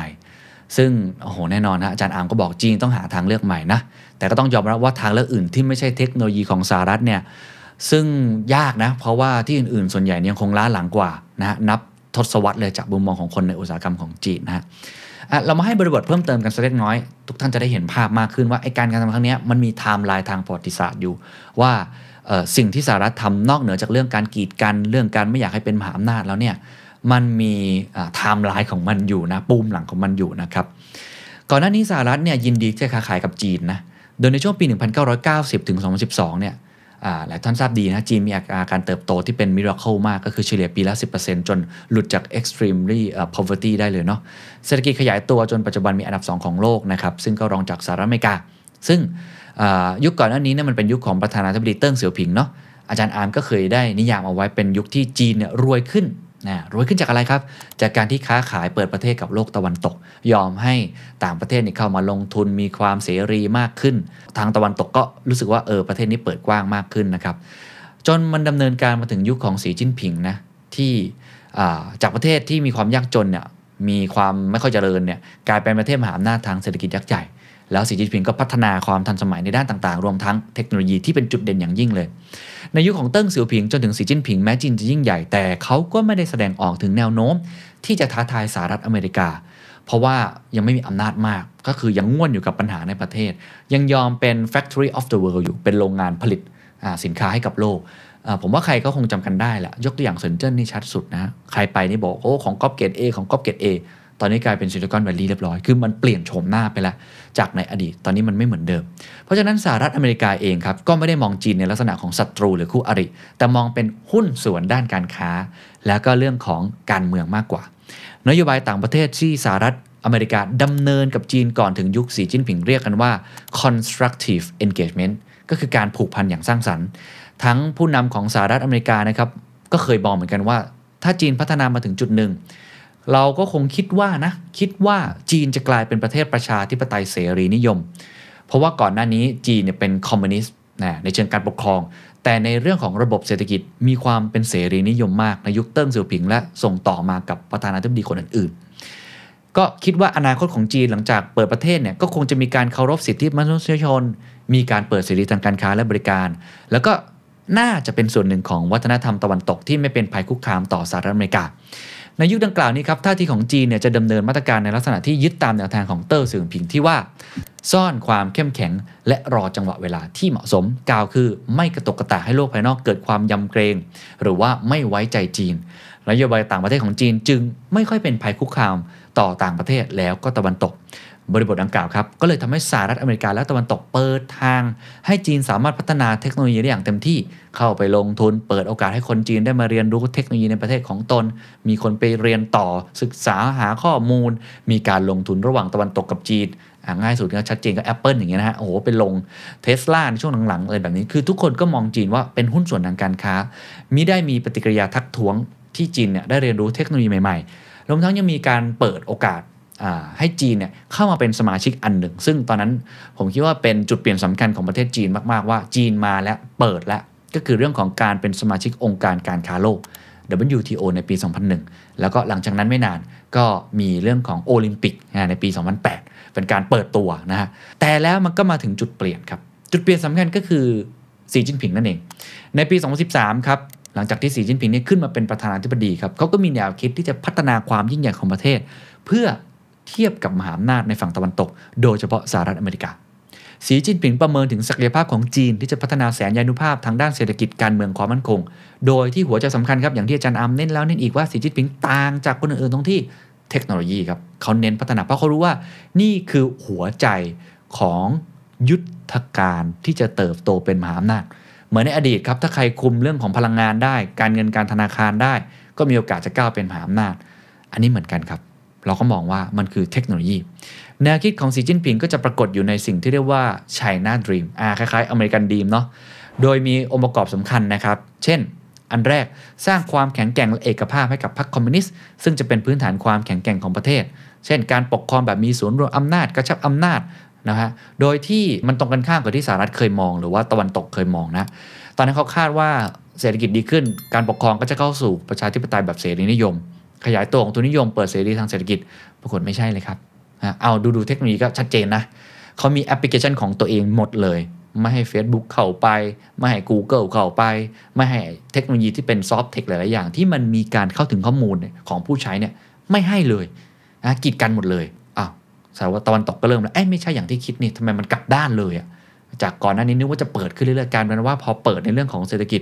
เรื่องของการปกครองปิดครับแล้วก็รวบอำนาจแล้ว ล่าสุดก็ในการประชุมสมัชชาพรรคคอมมิวนิสต์จีน ชัดเจนมาก ๆ ว่าอำนาจเต็มมือฮะโอ้โหล้นมือสุด ๆ ตอนนี้เลย ประการที่ 2 ครับเขาเน้นการปราบปรามคอร์รัปชันถึงกับใช้ประโยคที่ว่าเล่นงานเสือและแมลงวัน กล่าวคือจับทั้งตัวใหญ่และตัวเล็ก ซึ่งอันนี้ก็มีคนวิจารณ์ว่าเล่นงานคนที่เห็นต่างด้วย ประการที่ 3 ก็คือพัฒนาความเชื่อมโยงทุกมิติกับต่างประเทศอ่า Belt and Road Initiative อ่าหนึ่งแถบหนึ่งเส้นทาง เพื่อเชื่อมโยงทั้งเรือทางบก พวกรถไฟฟ้ารางคู่รถไฟต่างๆ ที่เชื่อมโยงมาถึงประเทศไทยด้วยนะฮะ ก็เป็นยุทธวิธีอย่างหนึ่ง และประการที่ 4 ครับ จะพัฒนาประเทศจีนเป็นสามวงใหญ่ วงแรกคือ Greater China ก็ประกอบด้วยจีนฮ่องกงไต้หวันซึ่งชัดเจนมากนะสุนทรพจน์แรกที่สีจิ้นผิงพูดในการประชุมสมัชชาพรรคคอมมิวนิสต์คือ Zero Covid และไต้หวัน บอกว่ามันนี่คือ Greater China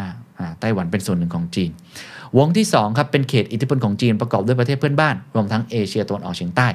และวงที่ 3 คือพันธมิตรหมายถึงประเทศอื่นๆการขยายอิทธิพลและแสนยานุภาพของจีนนะครับมันก็ทำให้เป็นในลักษณะที่จะเผชิญกับความท้าทายของมหาอำนาจทางตะวันตก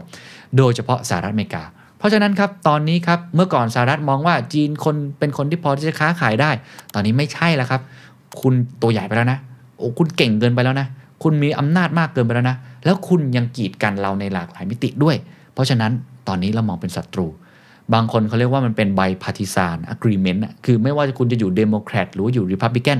ทุกคนมองตรงกันว่าคือศัตรูของสหรัฐอเมริกา จีนคือศัตรูหมายเลขหนึ่ง ก็เลยต้องทำลักษณะแบบนี้นะครับ ทีนี้ถ้าอยากจะเห็นภาพมากขึ้นครับ ผมอยากจะพาไปดูสุนทรพจน์ของสีจิ้นผิงที่พูดเกือบ 2 ชั่วโมงในการประชุมสมัชชาพรรคคอมมิวนิสต์นะครับ มันจะเห็นสัญญาณที่ชัดเจน แล้วมันจะต่อเนื่องกับเรื่องของไอ้ชิปเซมิคอนดักเตอร์นะครับสิ่งสำคัญไม่ใช่เพียงว่าสีจิ้นผิงพูดอะไร แต่สีจิ้นผิงเลือกที่จะไม่พูดอะไรด้วย อันนี้อาจารย์อาร์มตั้งนิรันดรเขียนเอาไว้นะครับบอกว่าเรื่องแรกที่ไม่ได้พูด คือประโยคทองบ้านมีไว้อยู่ไม่ได้มีไว้ปั่น ซึ่งเคยปรากฏในรายงาน 5 ปีก่อน ปีนี้ไม่มีประโยคนี้ สะท้อนว่าเขาต้องการถอยและลดความร้อนแรงเรื่องของอสังหาริมทรัพย์ครับ ที่หลายคนมองว่าทุบแรงเกินไปจนเศรษฐกิจชะลอตัว 2. เขาไม่ได้พูดนะครับว่าประโยคว่าปัญหาไต้หวันไม่สามารถปล่อยไว้โดยไม่มีที่สิ้นสุดได้ ซึ่งก่อนหน้านี้เคยมีประโยคนี้ทำให้คนตั้งคำถามว่าสีจิ้นผิงต้องการจะรวมชาติหรือไม่คำกล่าวเกี่ยวกับไต้หวันในครั้งนี้ เน้นเรื่องการรวมชาติอย่างสันติมากกว่าและก็จะยังสงวนท่าทีในการใช้กำลัง นะคือพูดง่ายคือไม่ถึงขั้นแบบโอ้โหไม้ดุไม้แรงว่าจะรวมในเวลานี้จะเร่ง แต่ก็ยังมองอยู่ดีว่าสุดท้ายแล้วมันก็คงต้องเป็นส่วนหนึ่งของประเทศจีน เรื่องที่ 3 ที่ไม่ได้พูดคือเรื่องนี้ครับการมองสหรัฐเป็นคู่แข่งหลักเชิงยุทธศาสตร์หรือเป็นภัยคุกคาม แตกต่างอย่างชัดเจนของไบเดนที่มักกล่าวตรงไปตรงมาว่าจีนเป็นคู่แข่งยุทธศาสตร์อันดับหนึ่งและเป็นภัยคุกคามต่อสหรัฐ ในสุนทรพจน์ของสีจิ้นผิงไม่ได้กล่าวถึงสหรัฐแม้แต่น้อย แต่กล่าวในเชิงว่าโลกภายนอกผันผวน และกล่าวเปรียบเปยเล็กๆนะครับเป็นการเหมือนกระทบกระทั่งเสียดสีสหรัฐเล็กๆน้อยๆบอกว่าจีนจะไม่ใช่ลัทธิครองความเป็นเจ้าโลก เหมือนที่สหรัฐกำลังทำแต่สิ่งที่สำคัญที่เกี่ยวข้องกับเรื่องเซมิคอนดักเตอร์คือประโยคนี้ครับเขาบอกว่าอ่าสุนทรพจน์ในครั้งนี้มีความแตกต่างจากสุนทรพจน์ครั้งก่อนๆเพราะสีจิ้นผิงเน้นเนื้อหาเรื่องการพัฒนาเทคโนโลยี การทุ่มสรรพกำลังในอุตสาหกรรมเชิงยุทธศาสตร์ และการมุ่งสร้างนวัตกรรม เพื่อทลายคอขวดเทคโนโลยีของสหรัฐสีจิ้นผิงเน้นมากครับว่าจีนต้องการพึ่งพาตัวเองให้ได้ในทางเทคโนโลยี และจะสร้างระบบนิเวศทางเทคโนโลยีที่พร้อมสมบูรณ์อ่าอันนี้เหมือนเป็นการโต้กลับนะ เพราะว่าอะไร เพราะว่ามันสอดกับกระแสสงครามเทคโนโลยี ที่สหรัฐพยายามนะกีดกันมากขึ้นร้อนแรงขึ้นมาก โดยเฉพาะสัปดาห์ก่อนการประชุม ที่ผมเล่าไปแล้วก็คือกระทรวงพาณิชย์ของสหรัฐ ออกกฎเกณฑ์จำกัดอุตสาหกรรมเซมิคอนดักเตอร์ของจีน ซึ่งเป็นกฎเกณฑ์ที่หนักหนาและรัดกุมที่สุดตั้งแต่เคยมีมา ก็ทำให้ keyword สำคัญคือจีนก็ตอบโต้กลับบอกว่า สีจิ้นผิงเน้นเลยครับว่าจีนต้องการพึ่งพาตัวเองให้ได้ ในทางเทคโนโลยี และจะสร้างระบบนิเวศทางเทคโนโลยีที่สมบูรณ์มากยิ่งขึ้น อ่านี่เป็นฝั่งจีน แล้วไปดูผลกระทบบ้างดีกว่าครับว่าผลกระทบเป็นอย่างไร เพราะว่าผลกระทบที่เกิดขึ้นเนี่ยมันไม่ใช่แค่บริษัทใดบริษัทหนึ่งแน่นอนมันกระทบทั้งโลกนะฮะเราไปดูผลกระทบฝั่งจีนก่อน ดูบริบทนิดหนึ่งจีนมีการใช้งานเซมิคอนดักเตอร์เนี่ยเป็นยังไงประเทศจีนมีการบริโภคเซมิคอนดักเตอร์มากกว่า 3 ใน 4 ที่จำหน่ายทั่วโลก แต่ตัวเขาเองครับสามารถผลิตได้เพียง 15%ของกำลังการผลิตทั่วโลก เพราะฉะนั้นพูดได้เลยว่าไม่พอฮะการที่ถูกกีดกันแบบนี้นะครับผู้เชี่ยวชาญยังได้กล่าวว่าผู้ผลิตชิปของจีนนั้น ยังคงตามหลังผู้ผลิตในต่างประเทศอย่างน้อย 4-5 ปีทำให้พวกเขาไม่สามารถที่จะทดแทนอุปกรณ์ที่สูญหายไปจากการถอนตัวของซัพพลายเออร์ไม่ว่าจะเป็น KLA Applied Material หรือว่า Lam Research ได้ในทันที โดยในปี 2021 ครับ ทางหน่วยงาน Boston Consulting Group ได้ประมาณการไว้ครับว่า จีนจำเป็นจะต้องมีการลงทุนล่วงหน้าเพิ่มขึ้นอย่างน้อย 1 ล้านล้านดอลลาร์สหรัฐ เพื่อที่จะสร้างห่วงโซ่อุปทานของชิปเซมิคอนดักเตอร์ในประเทศ ให้มีการใช้ได้อย่างเพียงพอ คือแต่ก่อนนี้มันพึ่งพา ไม่ได้มีการลงทุนขนาดใหญ่ในครั้งนี้นะฮะ เพราะนั้นกระทบแน่นอนสีจิ้นผิงเมื่อกี้ก็เลยบอกว่า ต้องลดการพึ่งพา หลายฝ่ายได้มีการวิเคราะห์นะครับว่าไอ้ตัวมาตรการข้อจำกัดที่ทางสหรัฐประกาศมานั้น จะเป็นตัวกระตุ้นครับกระตุ้นให้ผู้ผลิตชิปของจีนพยายามอย่างยิ่งที่จะผลิตชิปขั้นสูง โดยใช้โซลูชันทางวิศวกรรมที่สร้างสรรค์ด้วยเทคโนโลยีที่เก่ากว่า ซึ่งไม่ได้อยู่ภายใต้ การควบคุมการส่งออกไปยังจีน ก็คือพูดง่ายๆคือต้องเอาเทคโนโลยีบางประเภทที่มันพอได้อยู่นั้นนะมาพัฒนาเพิ่มขึ้นนะครับสหรัฐครับทำปุ๊บเนี่ยเจ็บเองหรือเปล่าลองไปดูเว็บไซต์ Tech Monitor ได้ให้ความเห็นไว้ว่า แม้ว่าสหรัฐนะฮะมีมาตรการสร้างขึ้นมาเนี่ยเพื่อตอบสนองวัตถุประสงค์ทางด้าน geopolitics แต่ผู้บริหารของบริษัทผู้ผลิตชิปอาจต้องแบกรับต้นทุนที่สูงขึ้นจากมาตรการดังกล่าว ในเวลาที่โลกกำลังเผชิญหน้ากับเรื่องของการชะลอตัวทางเศรษฐกิจ และปัญหาการขาดแคลนชิปทั่วโลกนะครับแม้ว่าทางรัฐบาลสหรัฐนะครับจะมีการให้คำมั่นสัญญาว่าจะลงทุนเพิ่มอีก 52,000 ล้านดอลลาร์สหรัฐ ในภาคเซมิคอนดักเตอร์ภายในประเทศ เพื่อสนับสนุนเรื่องการผลิตการวิจัยการพัฒนา แต่อย่างไรก็ตามครับเมื่อมีข้อจำกัดการทำงานร่วมกับลูกค้าชาวจีนก็คือจำกัดไม่ให้ส่งไปนู่นนี่นั่นเนี่ยจะส่งผลกระทบต่อกำไรของบริษัทเซมิคอนดักเตอร์เบอร์ต้นๆของสหรัฐอย่างแน่นอน ตัวอย่างเช่นใครครับ อันนี้อันดับต้นๆของประเทศสหรัฐก็คือ NVIDIA ฮะที่มีการดำเนินงานวิจัยและพัฒนาที่สำคัญในประเทศจีนนะฮะมีรายได้ประมาณ1ใน4 ของรายได้ทั้งหมดเนี่ยจากประเทศจีน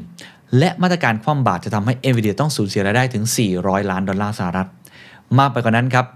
เขายังเป็นห่วงด้วยนะครับว่าอุตสาหกรรมเซมิคอนดักเตอร์นั้นอาศัยทั้ง IP คือ Intellectual Property จากประเทศสหรัฐ และตลาดชิปของจีน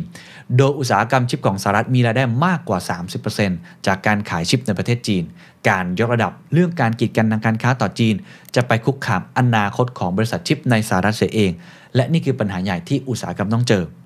ในการทำร้ายจีนเพื่อปกป้องอธิปไตยของตนสหรัฐเองครับก็จะเป็นการทำร้ายอุตสาหกรรมเชิงกลยุทธ์ที่สำคัญของตัวเองไปด้วย อันนี้เป็นฝั่งต่อนักวิเคราะห์นะครับ ฝั่งด้านบริษัทเทคโนโลยีเป็นไงบ้างคุณคลิฟฟอร์ดเคิร์สนะครับนักวิเคราะห์สินเชื่อของ S&P Global Ratings ได้ออกมาให้ความเห็นครับว่า แม้ว่าบริษัทต่างๆ จะมีเวลาอีก 1 ปีในการปฏิบัติตามข้อกำหนดที่ได้มีการเผยแพร่ออกไป คือเขาให้ไทม์ไลน์นิดหนึ่งเนาะแต่ผู้ผลิตเซมิคอนดักเตอร์ในเอเชีย TSMC ในไต้หวัน SK Hynix และ Samsung เริ่มที่จะได้รับผลกระทบเป็นที่เรียบร้อยแล้ว จากมาตรการที่ประกาศออกไป คุณคลิฟฟอร์ดได้กล่าวว่า บริษัทเทคโนโลยีในภูมิภาคเอเชียแปซิฟิกจำนวนมาก ทาง S&P Global มองว่ามีคะแนนทางด้านสถานะการเงินที่ค่อนข้างดีใน 12 เดือนข้างหน้าสำหรับรับแรงกระแทกที่จะเกิดขึ้น แต่ในระยะยาวจะมีผลกระทบต่อสถานะด้านการเงิน เป็นเชิงลบอย่างแน่นอน ทาง Financial Times ครับได้มีการกล่าวไว้ว่า มาตรการของสหรัฐจะทำให้อุตสาหกรรมเซมิคอนดักเตอร์นั้นกลับหัวมาอยู่ในขาลงแทน โดย TSMC ก่อนหน้านี้ที่ไม่ได้รับผลกระทบจากอุปสงค์ที่ลดลง ในผลิตภัณฑ์ประเภทสมาร์ทโฟน หรือว่าอ่า PC นะครับ personal computer เนี่ยที่หดตัวอย่างรวดเร็วก่อนหน้านั้นเนี่ยตอนนี้กลายเป็นว่าต้องลดเป้าหมายการลงทุนสำหรับปีนี้ลงไปแล้วถึง 10%คาดการงบประมาณมีการปรับตัวลดลงเหลือ 36,000 ล้านดอลลาร์สหรัฐ จากก่อนหน้านี้ที่ 40,000 ล้านดอลลาร์สหรัฐ และทาง SK Hynix ครับได้กล่าวว่าจะมีการพิจารณาขายโรงงานผลิตชิปหน่วยความจำในจีน หากเกิดสถานการณ์ที่เลวร้ายที่สุด เพราะ กำหนดการควบคุมการส่งออกชิปของสหรัฐทำให้ยากที่จะดำเนินการธุรกิจในประเทศจีนครับ เราไปดูจีนตอบโต้ยังไงนะครับแบบตรงไปตรงมานอกเหนือจากสีจิ้นผิงที่เมื่อกี้ผมเล่าไปแล้ว สมาคมอุตสาหกรรมเซมิคอนดักเตอร์ของจีน ได้มีการจัดแถลงการเกี่ยวกับมาตรการกีดกันทางการค้าของสหรัฐ แล้วก็พูดอย่างชัดเจนครับว่า หวังว่ารัฐบาลสหรัฐจะยกเลิกการตัดสินใจ และกลับเข้าสู่กระบวนการเจรจาการค้าระหว่างประเทศ การพึ่งพาตนเองในด้านเทคโนโลยีกลายเป็นหนึ่งในสิ่งครับที่ ประธานาธิบดีสีจิ้นผิงให้ความสำคัญเป็นอันดับต้นๆ ในรอบทศวรรษที่ผ่านมา และกลายเป็นประเด็นสำคัญในการประชุมพรรคคอมมิวนิสต์ดังกล่าวด้วยนะครับ อย่างไรก็ตามครับ ผู้เชี่ยวชาญได้กล่าวว่าทางจีนอาจจะมีวิธีที่จะบังคับให้สหรัฐกลับไปร่วมโต๊ะเจรจาอีกครั้ง เรื่องเซมิคอนดักเตอร์แต่ทางคุณบิลบิชอปครับ นักวิเคราะห์ชาวสหรัฐอเมริกา ผู้เชี่ยวชาญด้านจีนศึกษาได้ให้ความเห็นไว้ว่า ทางเลือกของจีนนั้นมีค่อนข้างจำกัด แต่สิ่งที่ว่าน่าจะเป็นการตอบโต้ของจีนก็คือการที่ไม่ยอมให้สหรัฐนั้น สามารถเข้าถึงอะไรครับ ให้ทุกท่านลองเดาดู จีนมีอะไรที่เป็นแต้มต่ออย่างหนึ่ง เช่นเดียวกันในอุตสาหกรรมเซมิคอนดักเตอร์ใช่แล้วครับ rare earth ครับ rare earth นะฮะแร่ธาตุพิเศษที่จำเป็นต่ออุตสาหกรรมเซมิคอนดักเตอร์ที่จีนครอบครองอยู่ ซึ่งอันนี้อาจจะสร้างความเสียหายต่อเศรษฐกิจของประเทศจีน เช่นเดียวกันนะครับ นี่คือภาพรวมนะฮะที่ผมนำมาเล่าสู่กันฟังว่า โอ้โหไอสิ่งที่เกิดขึ้นตอนนี้เนี่ยไม่ใช่เรื่องเล็กๆนะครับอย่างที่อาจารย์อาร์มบอกว่ามันเป็นยูเครน moment เลย หลังจากนี้ต้องติดตามต่อเนาะว่าจะมีการตั้งโต๊ะเจรจาพูดคุยกันได้มากน้อยแค่ไหน แต่นักวิเคราะห์หลายคนก็มองว่าน่าจะยาก เพราะเรื่องนี้ไม่ใช่เรื่องอารมณ์ความรู้สึก ไม่ใช่แค่เรื่องระยะสั้น แต่มันมีสัญญาเรื่องนี้มานานแล้วตั้งแต่หัวเว่ยสงครามการค้า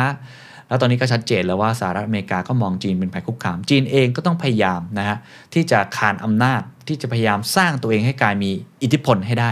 อาจารย์อาร์มบอกแล้วว่าจีนมองว่าใน 10-20 ปีข้างหน้าก็น่าจะขึ้นมาเป็นเบอร์หนึ่งถูกไหมฮะอันนี้เองครับทำให้จีนก็ต้องมียุทธการหรือยุทธวิธีที่จะประคองตัวเองนะเราจะเห็นว่าทิศทางของเศรษฐกิจจีนหลังจากนี้ เน้นคำว่า stability ก็คือเรื่องของความมีเสถียรภาพมากขึ้น อาจจะไม่ได้เติบโตแบบก้าวกระโดด กลับมาดูในบ้านตัวเอง กลับมาพึ่งพาตัวเองมากขึ้นเซมิคอนดักเตอร์เป็นยุทธวิธีและเป็นยุทธศาสตร์ของการเติบโตของประเทศ ในอนาคตก็ถือได้ว่าเป็นอีก point สำคัญนะครับ ที่จีนพยายามจะลดการพึ่งพานะทีนี้ถามว่าแล้วบทเรียนอะไรที่เราได้รับจากเรื่องนี้ ผมว่าเนี่ยมันต้องวิเคราะห์กันยาวๆ แต่ที่เห็นชัดเจนครับ globalization โลกาภิวัตน์หลังจากนี้หน้าตาไม่เหมือนเดิมครับคำว่า decoupling คำว่า regionalization อะไรอีกหลายอย่างเนี่ยต้องดูกันดีๆ และมันไม่ใช่เหมือนเดิมที่ทุกคนเปิดจะทำอะไรก็ได้ แลกเปลี่ยนเทคโนโลยีกันแลกเปลี่ยนคนกันไม่ใช่แล้วมีการกีดกัน อาจจะแบ่งโลกเป็น 2 ขั้วอย่างที่หลายคนวิเคราะห์ต่อไป แต่ในวิกฤตมันก็มีโอกาสครับ วันก่อนผมมีโอกาสได้คุยกับทั้งคุณสมโพศ์อาหุนายและคุณจรีพร ในเวที The Secret Sauce Strategy Forum ทั้งสองท่านพูดเรื่องนี้เป็นเรื่องใหญ่มากครับ เพราะว่ามันกระทบกับธุรกิจของทั้งสองท่าน ทั้งในแง่ของอทำโลจิสติกทำ warehouse ทำเรื่องของนิคมอุตสาหกรรม กับคุณสมโภชน์ก็เป็นเรื่องของเทคโนโลยีขั้นสูงใช่ไหมฮะมันก็ทำให้ทั้งสองท่านมองตรงกันว่า นี่คือสิ่งที่ต้องจับตา แต่ทั้งสองท่านมองว่ามันคือโอกาสครับอย่างคุณจรีพรชัดเจนครับ บอกว่าถ้าอย่างนั้นลองคิดต่อคอนซ e เควนที่จะเกิดขึ้นคืออะไร ประเทศสหรัฐหรือยุโรปหรือหลายประเทศที่ลงทุนอยู่ในจีนมีโรงงานอยู่แล้วเนี่ยก็จะต้องย้ายมาในที่ที่น่าจะปลอดภัยกว่า และเป็นกลางนิดหนึ่งก็คือไม่ได้มีผลกระทบใดๆ ในเรื่อง geopolitics หลายคนบอกว่าอาจจะไม่ถึงขั้นย้าย อาจจะแค่ไม่ขยายเพิ่มนะอะไรที่จะเป็น factory แบบใหม่ๆเนี่ยอาจจะไม่ขยายเพิ่ม เพราะฉะนั้นเขาก็มองว่าถ้าจะขยายก็น่าจะมาขยายในแถบภูมิภาคนี้ทางคุณจิริพรก็เลยมองเอาไว้ว่าโอ้โหถ้าอย่างนั้นเนี่ยประเทศไทยเนี่ยน่าสนใจมากเป็นโอกาสนะที่จะคว้าดึงดูดการลงทุนได้ หรือว่าในแง่ของประเทศจีนเองที่ต้องลงทุนเพิ่มเนี่ยเขาก็ต้องมองเรื่องนี้เหมือนกันว่า โอ้เขาต้องย้ายฐานการผลิตเหมือนกันอ่าเพราะว่าเขาก็เริ่มรู้สึกแล้วว่า โอ้อยู่ในจีนเนี่ยมันก็ทำให้ยังไงก็ถูกกีดกันอยู่แล้ว ย้ายฐานการผลิตดีกว่ามาอยู่ในประเทศที่ เออ เป็นเขาเรียกว่าออริจินของมันเนี่ยมันอาจจะไม่ได้กระทบมากนั้นประเทศไทยเนี่ยเขาก็มองว่าน่าจะเป็นส่วนหนึ่งนะเป็นส่วนหนึ่งที่ได้รับผลประโยชน์ในตรงนี้คำถามคือเราจะคว้าโอกาสตรงนี้ไว้อย่างไรคุณสมพจน์ก็มองเรื่องนี้ครับ เรื่องของพลังงานเรื่องต่างๆเนี่ยภูมิทัศน์ก็จะเปลี่ยนไปค่อนข้างมาก เราน่าจะได้โอกาสใช่หรือไม่อะอันนี้เป็นตัวอย่างให้เห็นภาพ ผมคงไม่ใช่เชี่ยวชาญถึงขั้นมาบอกว่าคุณต้องทำอย่างไรและเป็นอย่างไร แต่ที่ได้พูดคุยกับหลายๆท่าน บอกได้ชัดเจนว่า 1. ภูมิทัศน์เปลี่ยนไปแล้ว สนามเปลี่ยนไปแล้ว กติกาเปลี่ยนไปแล้ว ถ้าเราเป็นเรือเนี่ยเราล่องอยู่บนน้ำเนี่ยนะน้ำมันเปลี่ยนไปแล้วครับ มันผันผวนขึ้น มันมีการแย่งชิงเรื่องของความเป็นมหาอำนาจมันกระทบกับการค้าขายแน่นอนคำถามคือเรือจะปรับตัวต่อเรื่องนี้อย่างไรเซมิคอนดักเตอร์น่าจะเป็นแค่เรื่องเรื่องหนึ่งที่เป็นเรื่องใหญ่เรื่องสำคัญ ในภาพใหญ่ที่สุดก็คือการต่อสู้ระหว่างมหาอำนาจ ระหว่างจีนกับสหรัฐนะครับ คงต้องติดตามกันต่อไปนะ ว่าอุตสาหกรรมนี้จะปรับตัวต่อไปอย่างไรจีนจะสามารถลงทุน แล้วก็ลดการพึ่งพาอของตัวเองได้มากน้อยแค่ไหน สหรัฐเนี่ยการทำลักษณะแบบนี้จะเป็นผลดีในระยะสั้นหรือยาวหรือจะเกิดผลเสียอย่างไร ต้องวิเคราะห์กันต่อไปนะครับ นี่คือภาพรวมทั้งหมดที่ทำให้เห็นนะครับว่า ความตึงเครียดระหว่างสหรัฐอเมริกากับจีน จะเข้มข้นมากขึ้น ทุกท่านจะปรับตัวอย่างไร ลองกลับไปคิดเป็นการบ้านต่อนะครับ สวัสดีครับ